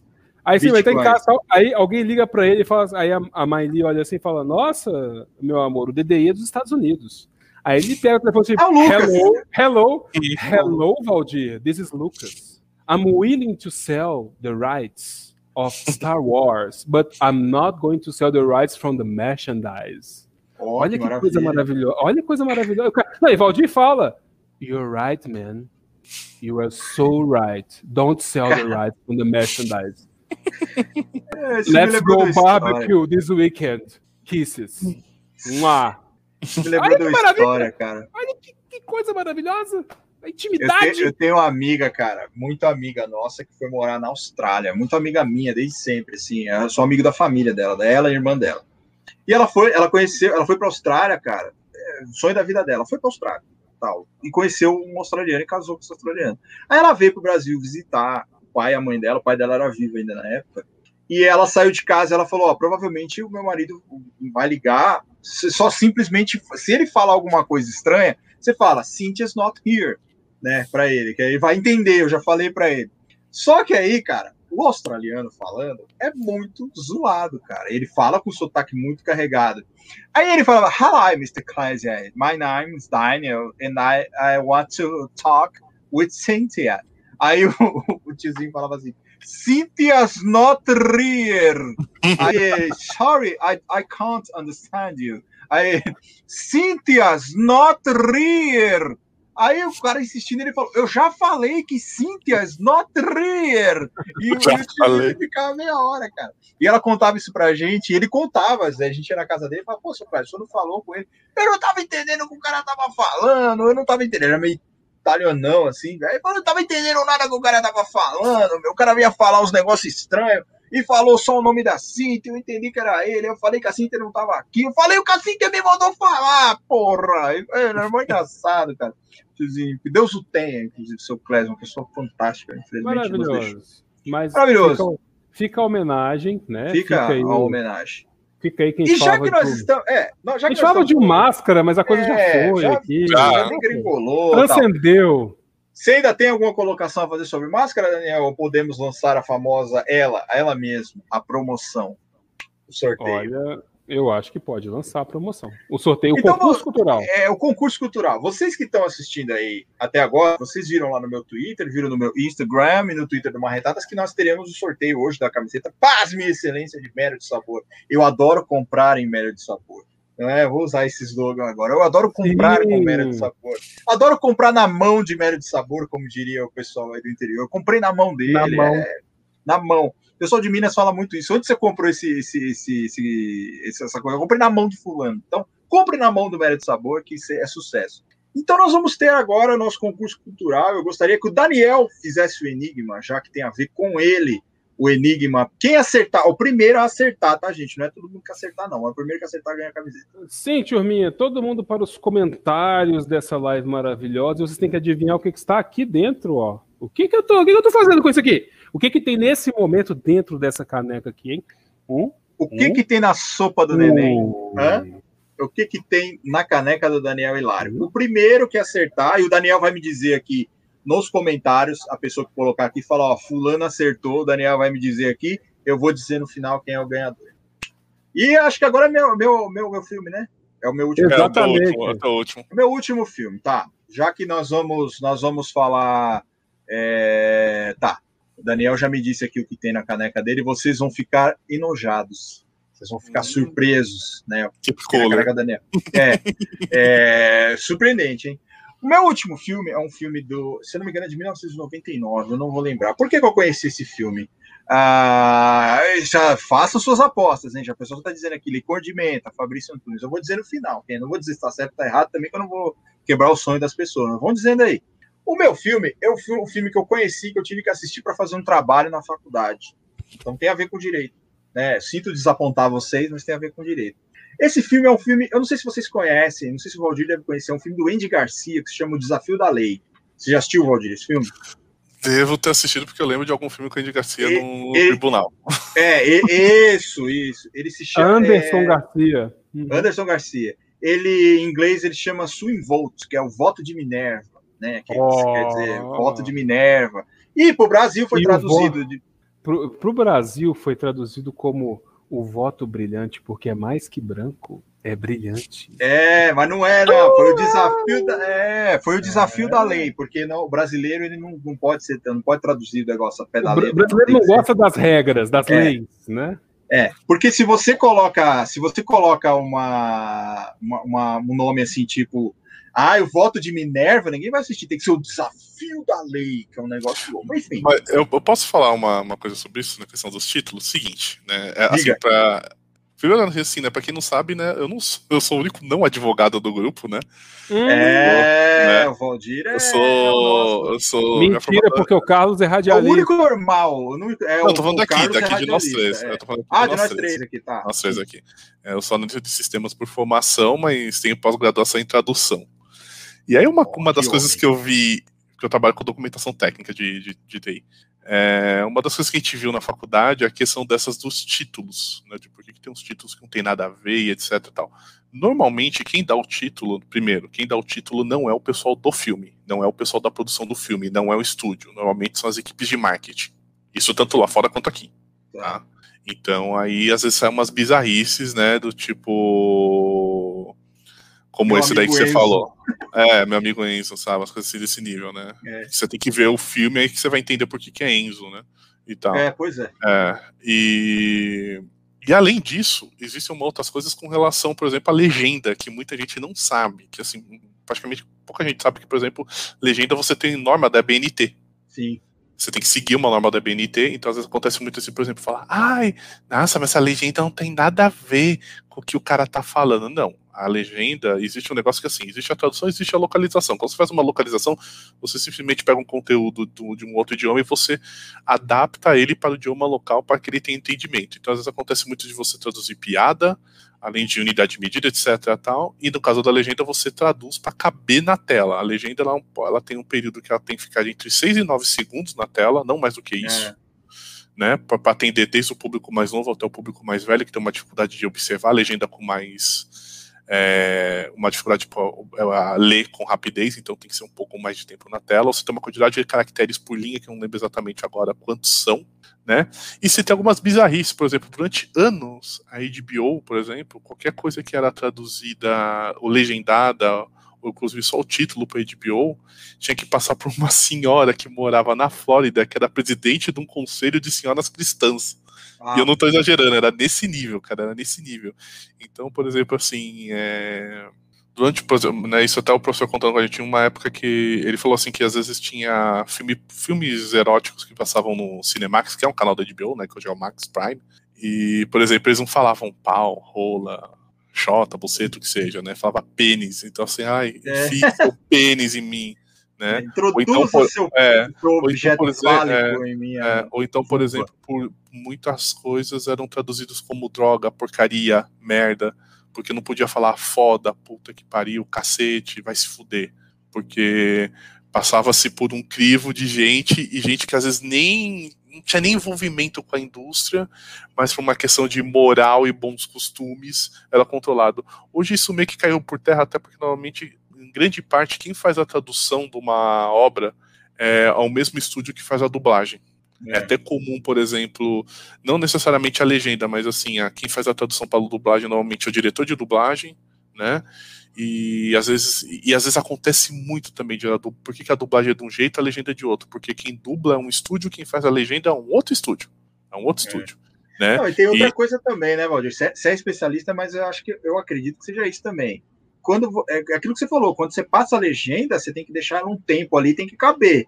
A uhum. dublagem é diferente, cara, porque você está interpretando o que o cara está falando. Então tem uma sim, coisa também sim. diferente, e, né? E a, dublagem, a legenda não tem essa é, interpretação ali. É, e a dublagem, ela mudou muito ao longo dos tempos, porque antigamente era todo mundo no estúdio dublando, né, sincronizando o lábio dos atores com, com as falas, né? Hoje, por exemplo, ele nem vê o ator, ele vê uma bola só mostrando é. o lábio e ele nem sabe o que, que, que tá acontecendo. Ele tem lá uma roda, tipo, ah, fulano, o personagem tal emotivo, nessa cena ele tá com raiva, ele tá chorando, então faz, né? É. E, tal.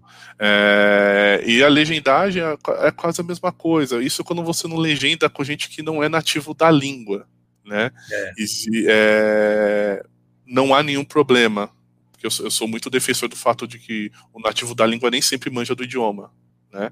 A gente aqui no Brasil tem muito essa história de ah, o cara é americano, então ele é fluente no idioma. Não, gente, eu cato umas coisas assim, eu falo que eu trabalho com americano direto. Você cata umas coisas assim que faz o William Shakespeare se revirar na tumba. É. Né? Então tem que tomar muito cuidado com isso. Assim, às vezes você tem muito, muitas pessoas que não são nativas aqui de idioma que estudam, que se dedicam, que manjam muito mais do que o próprio nativo. Da mesma é. maneira que tem muita gente que manja muito mais de português do que nós aqui. Né, é. tal. Mas, assim, Meu irmão aqui... fala isso mesmo. Meu irmão é professor de inglês, né? E ele fala também, cara, que tem muita dificuldade, porque a gente às vezes a gente acha que o inglês é uma língua só, você fala o inglês, acabou, né? Foda-se. Cara, mas é aquele exemplo que eu tava dando. Meu irmão falou assim, eu perguntei para ele uma vez, eu falei, mano, ele já conversou com muita gente do mundo inteiro aí. Ele falou, falei, qual foi o pior cara para você entender é, inglês? Ele falou australiano. O australiano é foda de você entender o, o inglês que o australiano fala. O neozelandês, que é muito difícil o sotaque do cara, a, a, as, as, as expressões que o inglês de lá tem, porque às vezes, cara, você fala assim, o inglês britânico ele tem uma determinada expressão que nos Estados Unidos não faz o menor sentido, como na Austrália também não faz, né? Na Oceania em geral, ali, os países da Oceania, você tem uma, uma um, um, inglês totalmente diferente do, do, do, que, é, do que é falado na, na, Inglaterra, por exemplo. Então ele fala, é foda, cara, você falar isso. Em 2012, quando o dólar era 2 para 1, né, e esse país era feliz, e a gente vivia o pleno emprego no Brasil, eu fui à Disney, e lá eu me encontrei na entrada de um dos parques, era um parque aquático da Disney, encontrei com um casal escocês. Por sorte, e um casal escocês que morava na Austrália, assim, não, não basta ser escocês, tem que morar na Austrália. É. Não, não é escocês, é na Austrália. E a minha sorte foi que eu fiz o quê? Cultura inglesa, então eu falava inglês britânico, eu falo inglês britânico. Não que isso seja qualquer, que não seja qualquer vantagem, né? Grandes bosta. Ah, o cara fala inglês britânico e tal, grandes merda. Mas eu consegui entender o que eles estavam falando. Com certa dificuldade, porque de fato. E eles é. falavam de uma forma muito mais aberta. É, o, esco o escocês, cara. O escocês, ele fala muito com a garganta, cara. Ele fala como se ele estivesse brigando contigo. Ele é mais assim, puxado pro, pro alemão, falando assim, aquela coisa mais assim. O escocês, ele é mais, é. Ele é mais quero puxado saber, assim. É. é. Quero só. I want to know é que transa. who I makes sex in this thing. Who makes sex in the ass. to suck a, a, a asshole and pie. I don't know what else. I don't know what else. Não, what else. Some vaginas. Meu Deus do céu. Tá, continua aí, senão você vai piorar. Mais 18 esse episódio. Mais 18. É. Então, o filme que eu tava. É, o filme é Desafio da Lei, um filme do Andy Garcia. O Andy Garcia, só para vocês terem a noção, ele foi nomeado, foi indicado para a Suprema Corte de Justiça dos Estados Unidos. E aí, uma advogada militante lá nos Estados Unidos, ela engravida, engravida para que a Suprema Corte mudasse o entendimento sobre o aborto. Ela pede na Suprema Corte o direito de proceder a um aborto, de fazer um aborto. Né? Engravidar. E esse engravid, engra, ela, engravidar e abortar é o direito que ela leva para a Suprema Corte, abortar-se, na verdade. Né? Então, ela engravida e ela entra com uma ação na Suprema Corte para que tenha o direito de, de, de, de abortar, fazer, fazer o aborto. E esse processo cai para o Andy Garcia. E o Andy Garcia ele é um cara assim que teve uma formação conservadora durante todo o tempo que ele era advogado, se não me engano. Acho que ele não era juiz ainda, ele era advogado e foi indicado. E aí ele ficava dividido entre, entre alguns juízes. Porque lá a gente não fala em ministros, né? A gente fala juiz de Suprema Corte ou chefe de justiça. O presidente lá se chama Chief of Justice, né? Não é, é o chefe de justiça, é presidente do. Tipo como o nosso presidente do Supremo Tribunal Federal aqui. E aí, na faculdade, por que, que esse é um filme que me, que me chama a atenção? Porque a, tem, a gente tem que falar sobre a, a, sociedade, não nós, nós não temos lugar de fala para falar sobre aborto, né? Como a gente já disse aqui em, outra, em outro episódio. Mas ele é uma questão, assim, da sociedade discutindo essa história do aborto, né? Essa questão do aborto. E é um filme de um cara que veio de uma formação se eu não me engano, acho que ele era promotor no filme. Ele foi promotor também no filme, foi indicado a, a, a Suprema Corte e tal. E aí cai para ele esse caso, e o voto decisivo é dele.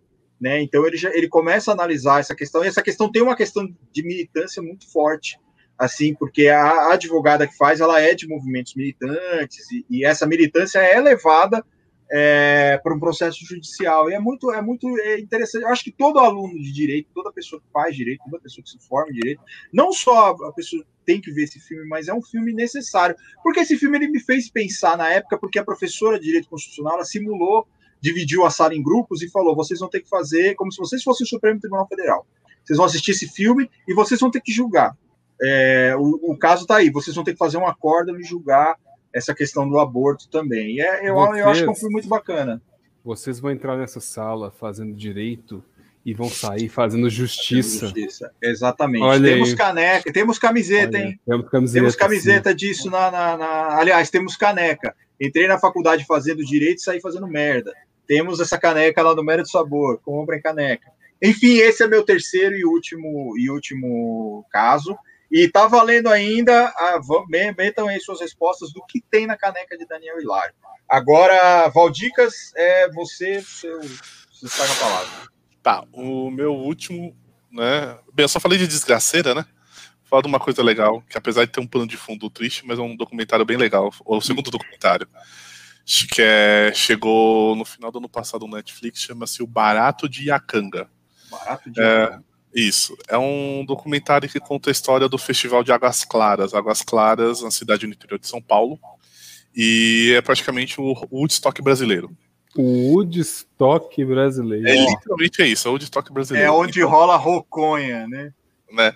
E aí, com cara, Jeremias. Legal... Com é. Jeremias, exatamente. Tá e o legal é o seguinte, que eles, eles entrevistam o, o fundador, o Leivinha, né? Ah, e assim, ele é de uma família rica, o pai tinha uma fazenda no interior de São Paulo, e ele muito, ele era trabalhava com edição de áudio, essas coisas, tudo tal, e ele vendo aquela coisa de Woodstock tudo tal. Meu, conversando com os irmãos, que ele tinha uma irmã também, mais, mais ou menos da mesma idade, um irmão mais Vamos montar um festival de rock? Ah, vamos. E foi. E aí em 75 eles fizeram, juntaram lá uns 5 mil malucos hippie numa, na fazenda, com um bando de banda de rock é, brasileira da época, isso tudo em plena ditadura. Só que, como interior de São Paulo, isso é até uma coisa que tem uma discussão interessante, porque assim, muita gente do interior do país é, não acredita que a ditadura foi essa coisa horrível, repressora, fascínora que a gente conhece. Mas por quê? Porque não chegou lá, não tinha isso lá, né? A ditadura realmente o, o pau comeu mesmo nas capitais, nas grandes, nas grandes metrópoles, né, nas regiões metropolitanas. Então, é, é, muito engraçado, porque, por exemplo, tem assim, tem um fotógrafo de um jornal, e você percebe que o cara é um puta um fascista de merda, que ele dá entrevista até hoje. Você vê que tá escrito na cara dele que ele apertou 17 com força, assim, sabe? Foi lá e meteu um cu no 17. E ele registra com foto, e aí, por exemplo, tem tipo um policial acendendo o cigarro do, do, do, maluco hippie que tá lá no festival de rock, sabe?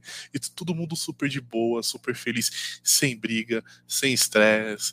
E o cara falou: Meu, quem queria usar droga, usa droga. Quem queria ficar só de boa, curtindo, curtia. Quem quiser andar pelado, andava pelado.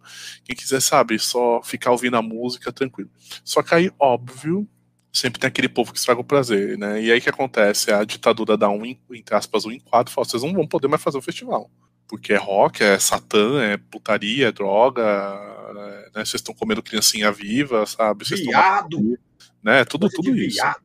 E aí eles tiveram uma sacada muito boa que é o seguinte: ah, vamos fazer uma nova edição, só que a gente vai botar MPB junto. E MPB que a gente fala não é Ana Vitória nem Trem Bala, pelo amor de Deus, tá, gente? Isso nem é não, gente. É...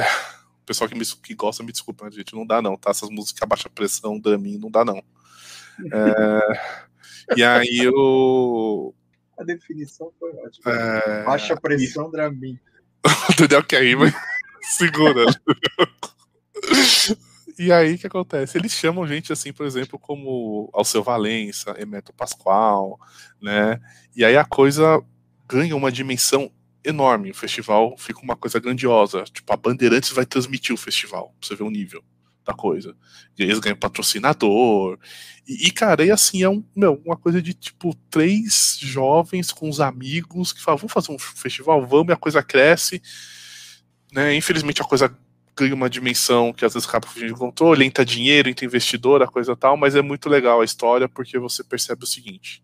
É, é gente só que se, se Ah, tem um capítulo muito interessante disso, da, da história, que é o seguinte. Só, pô, a gente vai fazer MPB e tal, Raul Seixas vai tocar, Alceu Valença. Vamos chamar o João Gilberto?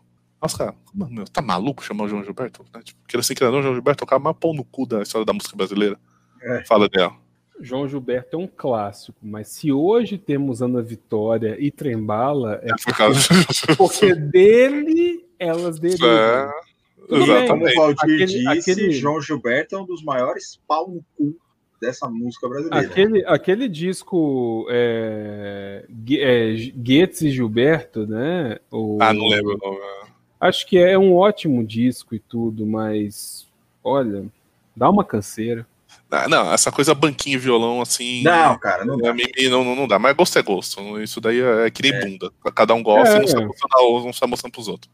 Ou sai mostrando, né? Porque tá, é. tá aí, tudo que é bonito é, é pra se mostrar, né? e aí o que acontece? Eles vamos né? chamar o João Gilberto? Vamos. As, aí o João Gilberto fala, beleza, eu vou. As, como assim? Ele topou? Ah, topou. Aí fala assim, mas eu quero um carro. Eu quero um carro eu vou de do Rio de Janeiro até lá o lugar do festival no interior de São Paulo, na puta que pariu de carro. Detalhe, o João Gilberto não sabia, o João Gilberto nunca soube dirigir. é uma aventura. É e aí, aventura. cara, eles contando da história, cara, e o cara chega, tudo tal. É, é, muito legal, cara, é muito legal porque assim, realmente, você tem esse plano de fundo da ditadura, né? Inclusive a irmã lá do fundador do Leivinho, ela vira advogada, ela vai para Brasília peitar os militares para falar, ó, juntei um monte de documento aqui para provar que é, é um festival de música, música popular brasileira, não tem nada de droga, não tem nada de puteira, essas coisas, tal, tal, tal. Meu, e ela vai lá e ela peita os caras e consegue autorização para fazer o festival, né, tal. É, ela dá entrevista no documento, e fala, meu, essa mulher é muito gente boa, cara, eu queria sentar e bater um papo com ela, que ela tem cara de ser muito legal, muito legal mesmo. Todo mundo em si, assim.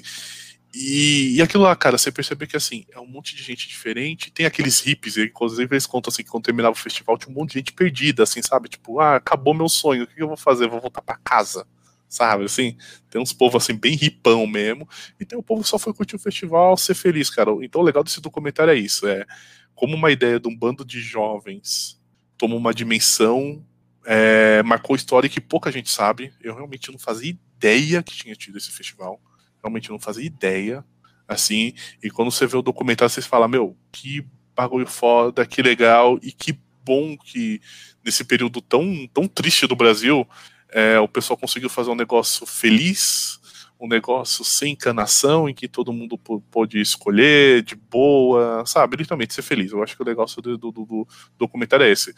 Né? É, as pessoas tiveram aí. Eles tiveram três edições, se não me engano, 75, 82 e 83. Eu nasci em 83.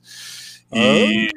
e mostra assim quanto o povo, o povo foi feliz com aquilo. Sabe? É bem bacana, vale a pena. O povo foi feliz. Valdir Fumene falou. É, e por falar povo... em documentário musical, o povo foi feliz. Por falar em documentário musical, antes de passar para o Daniel, eu quero só deixar uma indicação também que vale muito a pena é o documentário sobre o Sepultura, que está no, no, Netflix também. É, tá na minha lista. Tá na sua lista? É, eu não vou contar mais detalhes, não, mas tire suas próprias conclusões. É, talvez você fique com um pouco mais de raiva desses filhos da Olha, olha é, acerca. Assim, eu assisti to... esse final de semana, muito bom. Uh, Leandro, escuta aqui, no tocante à Sepultura, eu tenho a dizer aqui. Deixa eu dizer aqui, Carlos, traz minha cloropina lá, Carlos. Traz minha cloropina, cara. Porra, Mas no tocante à sepultura, eu tenho a dizer o seguinte, cara. Max Cavaleiro é foda, André Ki, Andréas Kisser é moda. tá? Só tenho a dizer isso a ser no tocante à Sepultura. E eu gosto do Derek Green, eu gosto de algumas coisas com Sepultura depois que o Max saiu. Mas Max Cavaleiro é foda e é, André é moda. Eu vou dizer uma coisa para vocês. Isso é o partido novo do heavy metal, né? É, eu vou dizer uma coisa para vocês. Assistam. Principalmente, tem uma parte que eles estão em turnê nos Estados Unidos e, e ele está conversando com o Jean Dolabella, que era o baterista antes do Eloy Casagrande. Uhum. Ele queimando o Igor, cara, ele falando mal do Igor. Eu fiquei pontado, embrulhou meu estômago. Não, e se tem Ele fala banda... da família do Igor, cara. Ele fala. Não bastou ele falar da, da família do Max, ele fala da família do Igor. E ele fala da qualidade do Igor como baterista. Olha, olha o que o cara tá falando, da qualidade de Igor Cavaleira como baterista. Não, se tem, se tem uma banda que só tem baterista foda, é Sepultura. Não teve baterista ruim. O Igor, o Eloy e o, o Jean, o, o Jean são o Jean foi antes do Eloy. O Eloy, Eloy, é o, atual, Eloy é o atual. E o Eloy é um monstro também. O cara toca demais. Foda, cara. O cara, o cara é tem, tem, no documentário tem aquela revista Modern Drummer, fez uma, uma reportagem com ele quando ele tinha 14 anos, cara. Ele se apresentou, ele ganhou o prêmio como o baterista promissor. Com 14 anos, ele comer na bateria lá, cara. Ele é foda. Se você parar pra escutar, cara, o Chaos AD, o Igor toca muito naquele. Sim, é um, é um absurdo. Claro que no. A galera gosta muito do Roots, e o Roots também é um disco absurdo e tudo, mas no Chaos AD o Igor toca demais.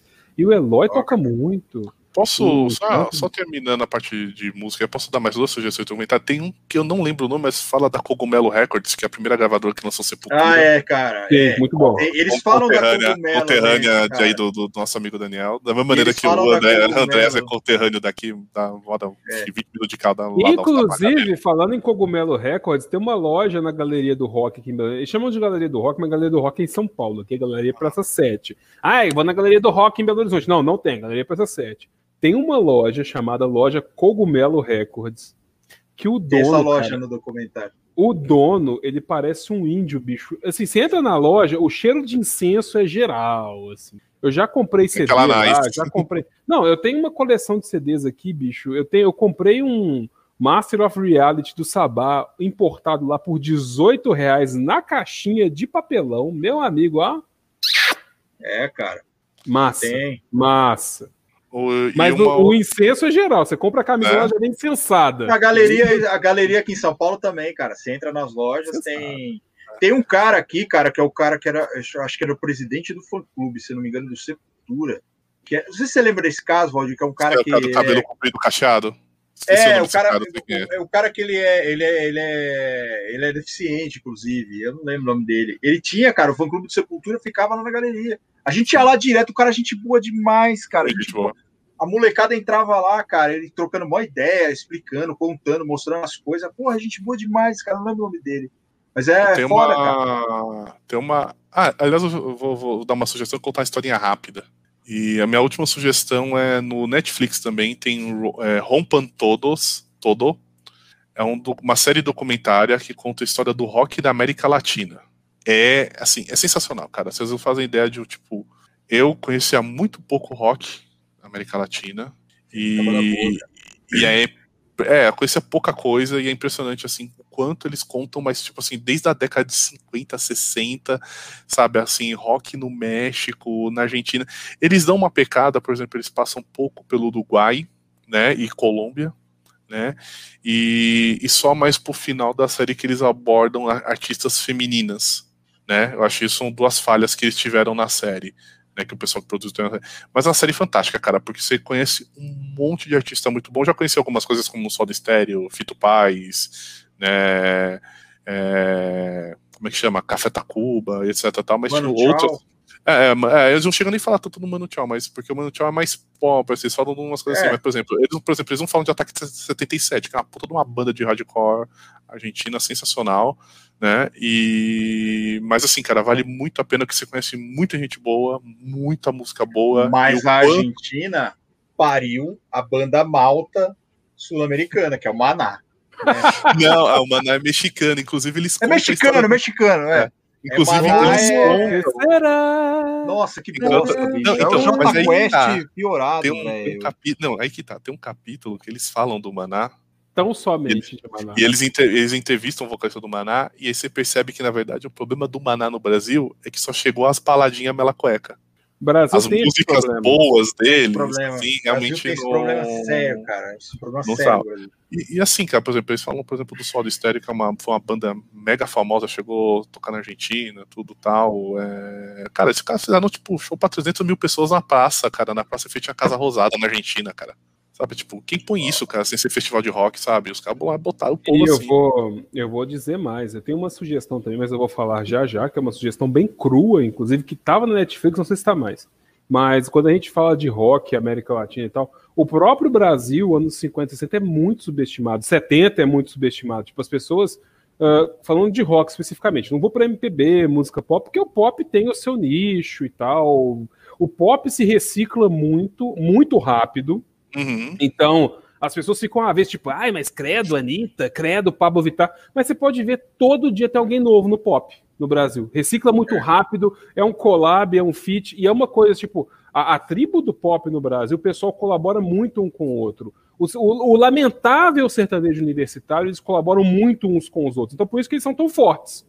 Por isso que eles estão em todo lugar. Você, você abre ah, por exemplo, na você rua, pegar, você tá pegar tocando Edson Hudson. É, se né? você pegar a indústria do forró, cara, o quanto eles se alimentam, cara. É Exato. Forró, tecnobrega, Todos Sim. esses, eles são muito juntos um com o outro, coisa que o rock brasileiro não é. Não é. E aí, muitas bandas ficam umas dependendo das outras, mas aí tem uma música aqui, outra ali e tal, mas não vão para frente. E aí a gente vai falar em Brasil, anos 50, ah. 60. Muita gente se esquece, fala assim, ah, porque Jovem Guarda, Roberto Carlos e tal, mas se esquece de pessoas como Erasmo Carlos, Erasmo a própria. Carlos, a própria Vanusa, que faleceu há pouco Sim. tempo, que tem discos maravilhosos, Manhã de Setembro, é, aquela música. Aliás, em, em, cima disso. Estava ouvindo Daniel. hoje essa música, inclusive. Aliás, essa em música cima... é linda, essa música é linda. É bonita demais. Disso, aliás, a, a, descrição do, do podcast, depois eu mando para você, tudo que eu sugeri tá. aqui, porque a lista é longa. Beleza. É, mas no, no, na Amazon Prime, no Prime Video, tem a história secreta do pop brasileiro que é um documentário base... feito pelo André Barcinski, baseado em, um livro dele chamado Pavões Misteriosos. Uhum. É incrível, são seis episódios assim, é, impecáveis assim, sobre tipo. Pavão misterioso não é o Carlos Bolsonaro. É, não, não, não, é por causa é. da música mesmo. É. E assim, ele passa oh. sobre tudo o pop desde a década de 60, 70, 80, assim, sabe? Ele conta, por exemplo, é, que, meu, tem uma, tem uma banda de estúdio que praticamente ela gravou mais de 3 mil hits da música brasileira. E eles não receberam crédito nenhum por elas. É. Né, tal. E além disso, no Netflix tem um outro documentário muito bom que é, é Axé. Sim, né? maravilhoso. Axé, aquilo ah, ali é maravilhoso, cara. Você aqui morar ah, na Bahia. Você assiste aquele documentário e fala, cara, desculpa. Eu tava. Eu, eu tava, Salvador, tô mudando. Eu tava passando pano aqui em casa domingo e gingando ao som daquele documentário. Porque tava é, é um documentário de uma hora e quarenta, mais ou menos, que é assim, Axé é a história do grito de um povo se não me engano, é esse o título. Cara, a história eles... da, Daniela Mercury no mão do, do, no vão, no mão, no vão do uhum. cara, é maravilhosa aquela história. E o legal, assim, eles mostram toda a história do axé na década de 70, 80. Eles não. Eles mostram a briga, por exemplo, do chiclete com banana. Eles não dão uma passada de pano pra Ivete Sangalo, porque a Ivete Sangalo é a rainha de estar em cima do muro, vídeo que recentemente agora. Né? É, pois é. era aquela Eu que não gosto de assim, É. E, e, e o, o, uma boa parte do axé tem uma queixa contra ela, que ela, tipo, é assim, se eu não fizer sucesso, ninguém faz mais. Então eu não vou deixar ninguém fazer sucesso para eu ficar por cima da carne seca. Aliás, né? eu tenho uma pequena interpelação aqui a dizer. A única, o único personagem brasileiro que pode ficar em cima do muro já faleceu. Mas porque ela é maravilhosa, que é Hebe Camargo. Hebe Camargo pode tudo no Brasil tudo. Hebe Camargo pode tudo. Porque ela é Camargo. Agora o resto, ah, porque eu não gosto de politicagem, não sei o que. Não, tu gosta sim, que tu tava lá quando era o PT no poder e agora tá aí falando que não gosta. Gosta sim. Gosta, é. gosta, gosta do, do, do, cheiro de pólvora pela manhã, né? Já diziam lá em Apocalipse Sinal. Né? Gosta é. do cheiro de pólvora pela manhã. Adoro o cheiro de napalm pela manhã. Tem uma música do Sodom, inclusive, que chama Napalm in the Morning.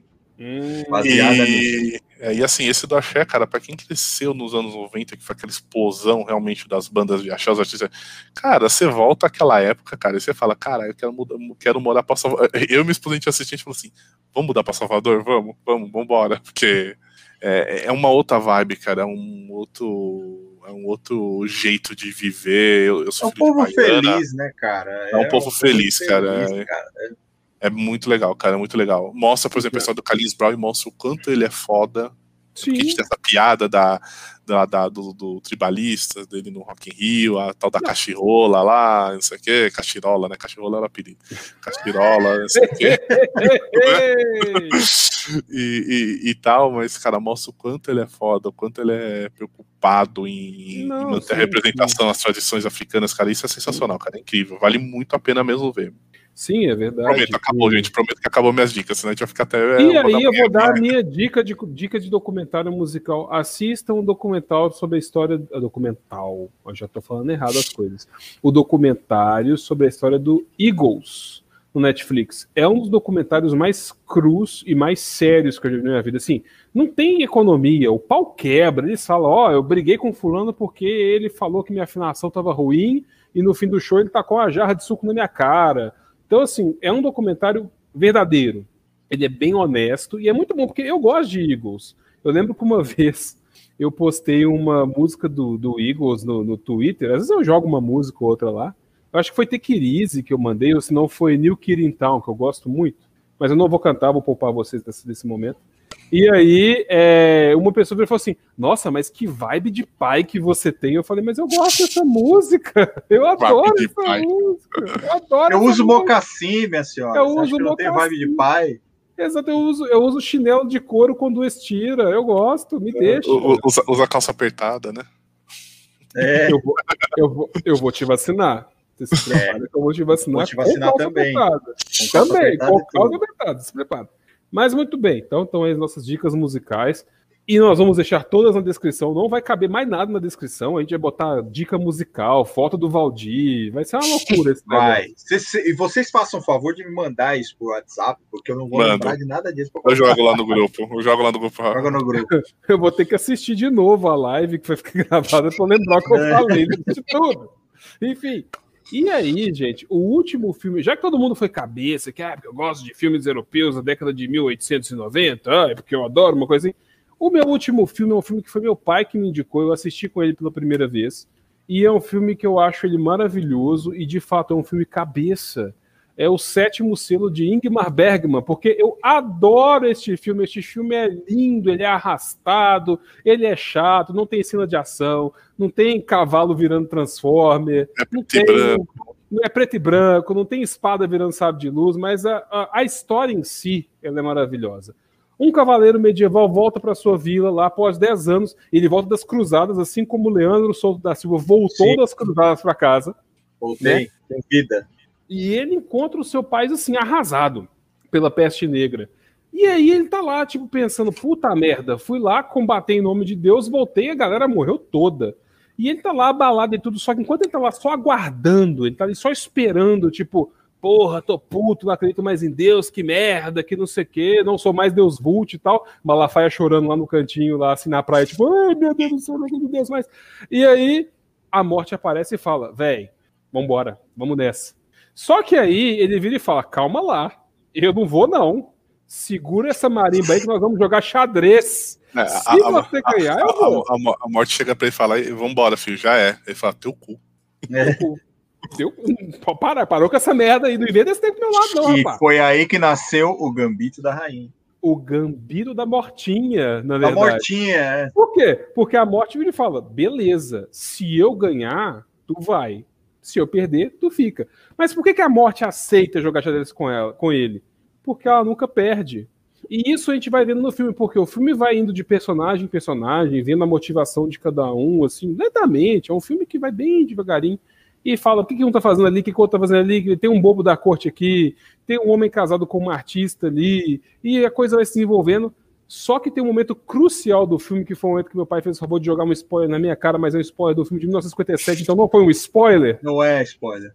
Que é o seguinte: ele tá lá jogando com a morte, eles estão tipo. E, e, assim, ele não fica jogando o tempo todo com a morte, ele vai vivendo na vida dele, vai apresentar as pessoas, e em alguns momentos esporádicos, ele se encontra com a morte para fazer mais uma jogada. Vai uma coisa aqui, vai uma peça ali, não sei o quê. E em um momento ele vai numa igreja. Por quê? Ele é um homem temente a Deus né? E tá aquele jogo parado, aquela coisa modorrenta. A morte não é nenhum. Não é nenhum. Como é que chama aquele enxadrista que jogou com o Deep Blue? Kasparov? a morte não é nenhum Gary Kasparov. A morte tá ali de boa, tipo, eu tenho todo o tempo do, do, do, universo, eu vou deixar esse cara jogar essa merda aqui, uma hora eu dou um checkmate nele, vou ficar só esperando. E aí ele vai no Miguel se confessar. E como ele é muito temente a Deus, ele vai. E o padre tá lá de costas para ele, meu filho, que, que você se arrepende? Diz aí para mim e tal. Aí ele fala: Olha, eu tô jogando xadrez com a morte. O padre, que que é isso, meu amigo? Você tá louco? Que porra é essa? e aí ele vira e fala: Mas eu tenho uma estratégia para vencê-la eu vou enganá-la fazendo isso, isso e isso. E aí você acha, porra, o cara confessou com o padre, que maravilha, ele vai comer uma hoste, vai sair livre, vai vencer a morte e tal. Só que na hora que vira o padre, é a morte que tá ali parada, ele vira e fala: hum, Que maravilha que você me disse isso. Então se prepara que o bicho vai pegar pro teu lado. E realmente pega, pessoal. A cena final são dois personagens que também estavam naquele grupo de pessoas que vão se encontrando durante o filme que eram casados, inclusive tinham crianças. E aí o homem que era, não sei se, não sei se é o bobo da corte ou se é um artista ali, ele olha para o horizonte e vê a morte levando todos, como de mãos dadas, subindo uma colina. É um filme bonito, poético, Cara, gostoso. eu vou te dizer uma coisa a cara da morte, a caracterização da morte nesse filme é uma das coisas mais tenebrosas do, do cinema, porque é pesado, é medonho, Não, e, cara. E, e, meio que definiu um, um, um, padrão, né? De como a morte é. Inclusive, Sim. essa cena é recriada, eu vou, vou avacalhar. Essa cena é recriada em Bill e Ted, Uma Aventura no Tempo. Pô, eu ia falar isso agora, cara. Eu ia falar isso agora. O, o Zé da Morte, né? Que eles chamam o Zé da é. Morte, que ele vira o baixista da banda depois. Sim né? Que a morte chega e vem buscar eles. É muito bom, cara. Esse filme é muito bom. Sim. E aí, aí, depois no final, esse filme Big Ted, o mais engraçado é depois eles começam a contar as fofocas da banda, que a morte segue carreira solo. É, é, é cara, eu ia falar disso agora. Porque a caracterização da morte do Bill Ted é igualzinha da, da do Exatamente. É Essa aquele visão. cara todo de com, com, aquele manto preto, com a cara mó branca, assim, Branca, cara. Só, a morte do, da, das histórias do Penadinho. Exato. É, definiu um padrão, a morte é desse Definiu o padrão, a morte virou um, um, um, cara de capa, assim, com a foice, vai, né? Virou, cara, virou isso. E é um filme extremamente, é muito icônico isso, a morte, a questão da peste negra e tal. E é interessante porque o Ingmar Bergman, ele sempre tentou criar histórias dentro de uma realidade. E aí, nesse que é o décimo filme dele, se eu não me engano, ele resolveu despirocar. Ah, vou fazer fantasia. Vou fazer fantasia, vou botar um cara vestido de Gasparzinho aqui, e é isso aí, o pau vai quebrar. E aí quebra mesmo, mas é muito interessante como um, um ser humano tenta desafiar a morte. Claro, num jogo de xadrez, eles não estão fazendo paintball, eles não estão é. jogando curling, eles não estão jogando, é, rebatendo bola com beisebol, eles estão jogando é. xadrez. Xadrez. xadrez. E a morte, como ela sempre vence. Como, é a... fala, eles não estão jogando Uni, o maluco foi lá e botou um mais quatro, a morte não, fala, filho da puta. Não tá. E mesmo que botasse mais quatro, a morte falava, mas eu sempre venço no final. Então você me manda mais quatro aí e vai aguardar, vai esperando. Ela encher a mão lá e falar: espera aí. Por quê? Porque a morte é o que nos espera no fim das contas. A única certeza que nós temos na vida, infelizmente, porque nós não nos preparamos para isso, né? As pessoas sempre querem viver para sempre, é a morte.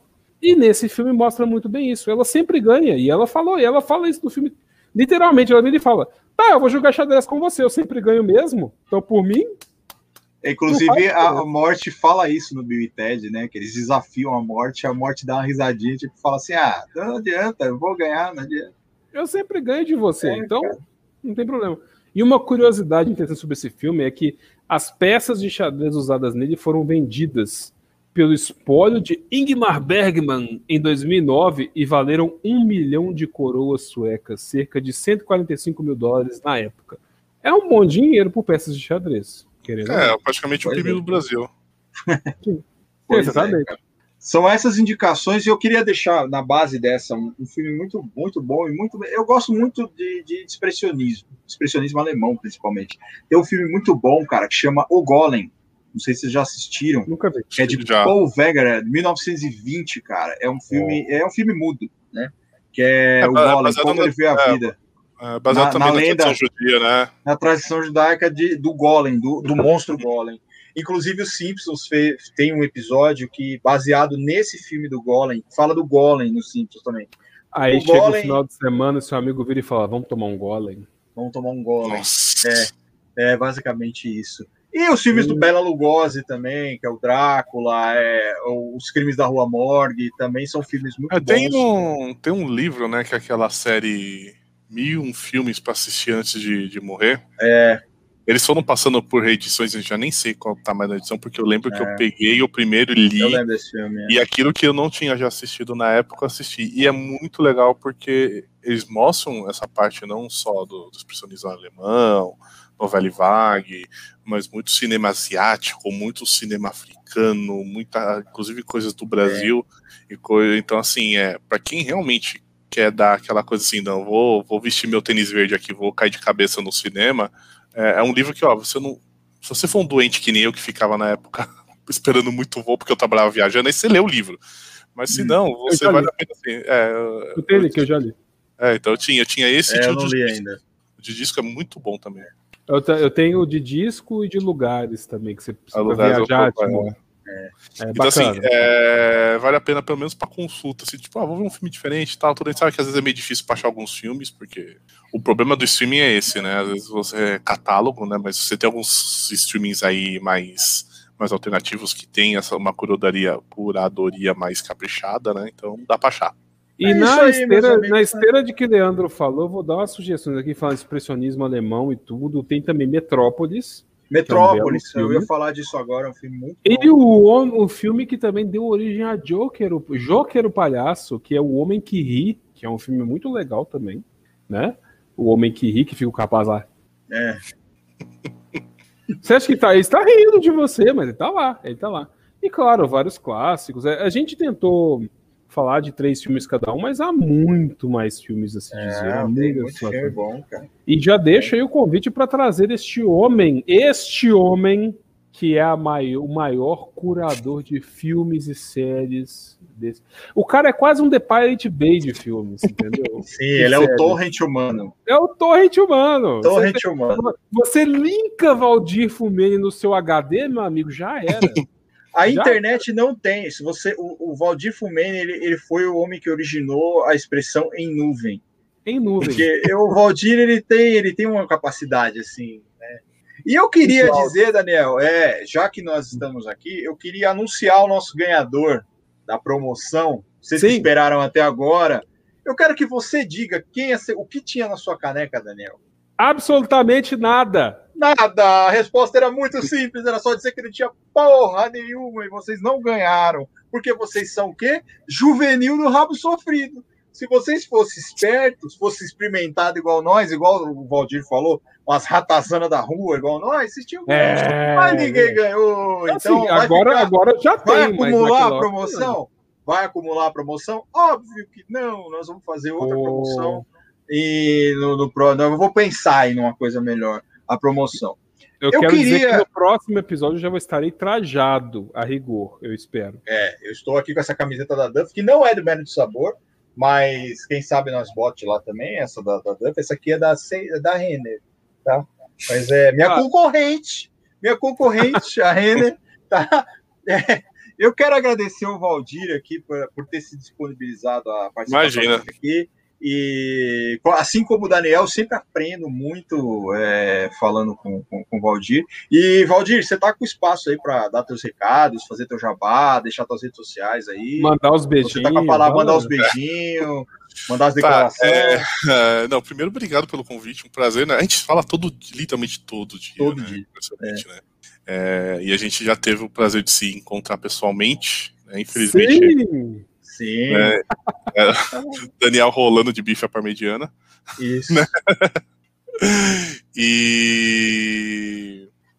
Como fala, infelizmente essa bactéria né? É caralho aí é, tá cagando todo o rolê nosso, né? Se fosse bem, não é, na verdade já passou da hora de ser a culpa ser dela, né? A gente sabe de quem que é. é. Mas obrigado pelo, pelo espaço, pelo convite, sabe que é um prazer. Sempre que precisar, estaremos aí, né? É, mandar um beijo pra Mairi, né? Pra minha esposa, que essa já está dormindo, coitada, porque amanhã ela acorda cedo pra dar aula, é. vida de professora, já viu? Né? É, é dia, 8, é, dia 8 a gente completa 19 anos juntos. Linda! Oh, que maravilha! Então tem, tem, tem muita história, tem muita história e isso é bacana. Beijo pra ela também. Eu vi, eu vi, Vamos conhecê-la. Eu vi a primeira foto de vocês juntos que você mandou no Twitter, eu fiquei enamorado. Eu falei assim, que lindo, que lindo, é, coisa eu, boa. Eu, eu parecia um, um, pirulito, só tinha cabeça e óculos magro. magro né? Parecia um, um, receptor da Sky, né? É, sem, sem barba, né? Ou já com alguns bons quilos e cabelos brancos a mais. Um abraço para o meu transtorno de ansiedade e meu metabolismo, mas isso é papo para outra história. É a experiência. É. é a experiência, o homem vivido, o homem sofrido, com as é. marcas do, do, do, tempo no rosto.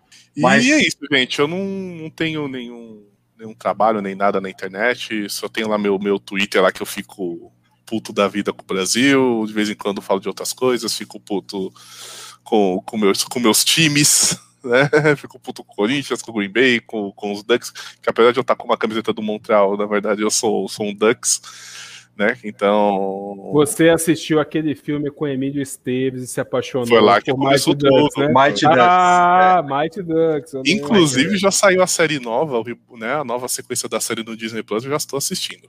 Olha. É... O dia que os Estados Unidos, o dia que os Mighty Ducks trocaram de camiseta e usaram a, a jersey dos Estados Unidos. Né? Assista esse filme. É... E eles falaram: é nós não somos os Estados Unidos, nós somos os patos. É o, ah, poder, do, é, o, é o poder do vevador. É o poder do. do né? antes, antes ser pato do que marreco. Né? É Com certeza. E é isso, gente. Então, quiser, ah. me procura lá no, no VFUMENI no Twitter, basicamente onde eu tô lá. Meu Instagram é fechado, eu quase não uso, então nem adianta ver muita coisa de lá, porque não vai ter muita coisa lá mesmo, né? né tal. Agora, no Twitter eu tô lá quase o dia todo, né? Puto ao da vivo. vida. Está ao vivo. vivo. E é isso, gente. Muito obrigado. Um prazer. A gente que e agradece. Até uma próxima. É isso aí. Vai ter uma próxima. Vai ter, porque você vamos é uma falar de ambulante. Vamos falar de séries na séries, séries. sério, porque o negócio série. aí fica mais sério ainda. É. Olha, olha o trocadilho. Olha ele. Quem disse que ele não pode também? Quem disse que ele também não pode? É, ele pode sim. Eu quero te agradecer de novo, Valdir. Eu quero deixar minhas redes sociais. Eu vou passar para o Daniel, que hoje o encerramento é dele, a encerradura é dele. Ele sempre tem um, um recadinho aí. Então, eu quero deixar um abraço aqui, para um beijo para Denise também. Já já estou em casa, quer dizer, no cômodo do lado. E quero deixar minhas redes sociais aí, arroba Verso, Twitter, Instagram.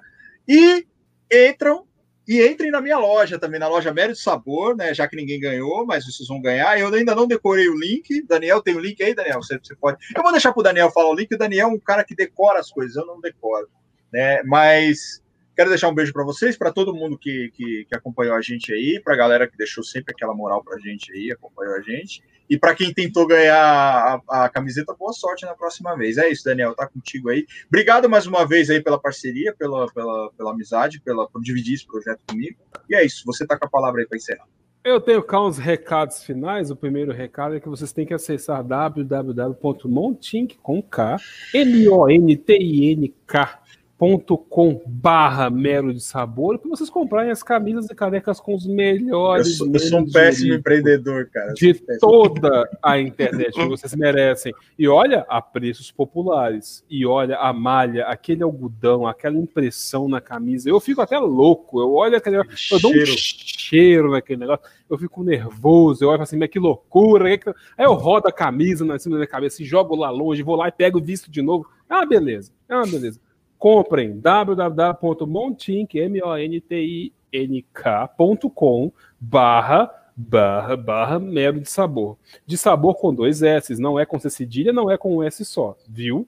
Mero Isso de aí. sabor com dois S. Comprem suas camisas. Quero agradecer a presença marcante deste homem, deste homem que é, ele é, o que, que ele é? Ele é, ele é tudo. Ele é o ele é o torrent ambulante, ele traz as séries, ele traz os filmes, ele traz as sinopses, ele te explica, ele fala, ele manda áudios intermináveis enquanto dirige dando seta. É ele! É Valdir Fumene, é Valdir Fumene, maravilhoso, ele esteve aqui conosco. Ó, oh, Kemi Hempstock, acaba de entrar só pelo meu sotaque aqui. Manda um abraço pro Daniel, seu namorado, viu, Kemi? Você veio pelo meu sotaque, mas manda um abraço para ele e para mim. Aquele homem maravilhoso que está lá no Twitter. E um abraço para você também, que está aí posando na frente uh, em um dos parques de Curitiba, porque eu não Curitiba. sei. Curitiba! Não, foi de arame ali, né? É, é isso, ópera de arame, isso mesmo. Valeu, Kevin, pela vinda. Mande um abraço para aquele homem. Mande um abraço para o Gato Arroz também, que eu sei, conheço muito bem. Já vi fotos dele no Twitter. E eu só posso ficar feliz pela presença deste homem, que é um homem que fala de investimentos, ele fala de séries, ele fala de filmes, ele traz torrents, ele traz ele traz tudo. Ele traz. Assim, se. se é, eu jardim sou... botânico, na verdade. É jardim botânico. É. Se eu sou o Anunnaki, este homem é um olho que tudo vê. Este homem construiu. Ele trouxe a informação para fazer os guindastes e construir as pirâmides. Ele trouxe toda a informação que fez a agricultura nas margens do Nilo. Este homem liberou o Ever Given do Evergiven, exatamente. Homem, ele virou e falou: põe a escavadeira lá, que é só escavar aquela lama. E é só sucesso. Que é só sucesso. Valdir Fumene era o programa que estava implantado, ele era o software naquela escavadeira, entendeu? Ele era o software. Ele era, ele, ele era o seguro pago por dia de atraso na entrega das mercadorias e dos contêineres. Ele é tudo, ele está em tudo. Ele é, ele é igual aquele filme Lucy. Ele, é, ele se transformou em um software e ele está em todos os computadores deste mundo, porque este homem é maravilhoso. Ele precisa estar e ele está. E eu agradeço por sua vinda neste podcast, foi maravilhoso. E vamos falar de séries da próxima vez e vai ser muito breve, mas não vai ser semana que vem, porque a gente tinha um tempo semana que vem, eu esqueci qual que era.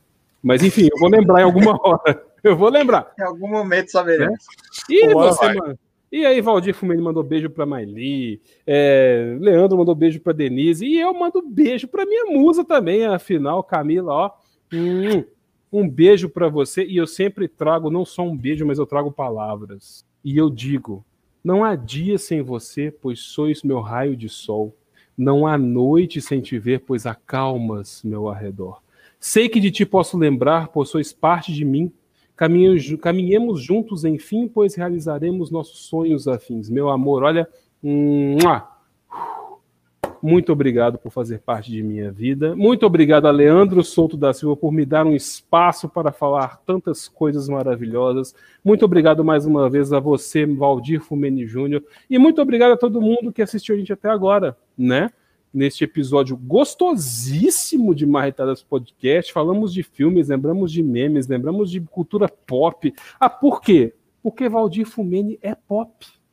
Não há pop sem Valdir Fumene. Sem Valdir Fumene. Eu e gosto não... de ser pop com Valdir Fumene. Com Valdir Fumene. Então, nós só temos a agradecer e uma ótima noite a todos que nos acompanharam neste episódio maravilhoso de Marretadas Podcast, o décimo da segunda temporada.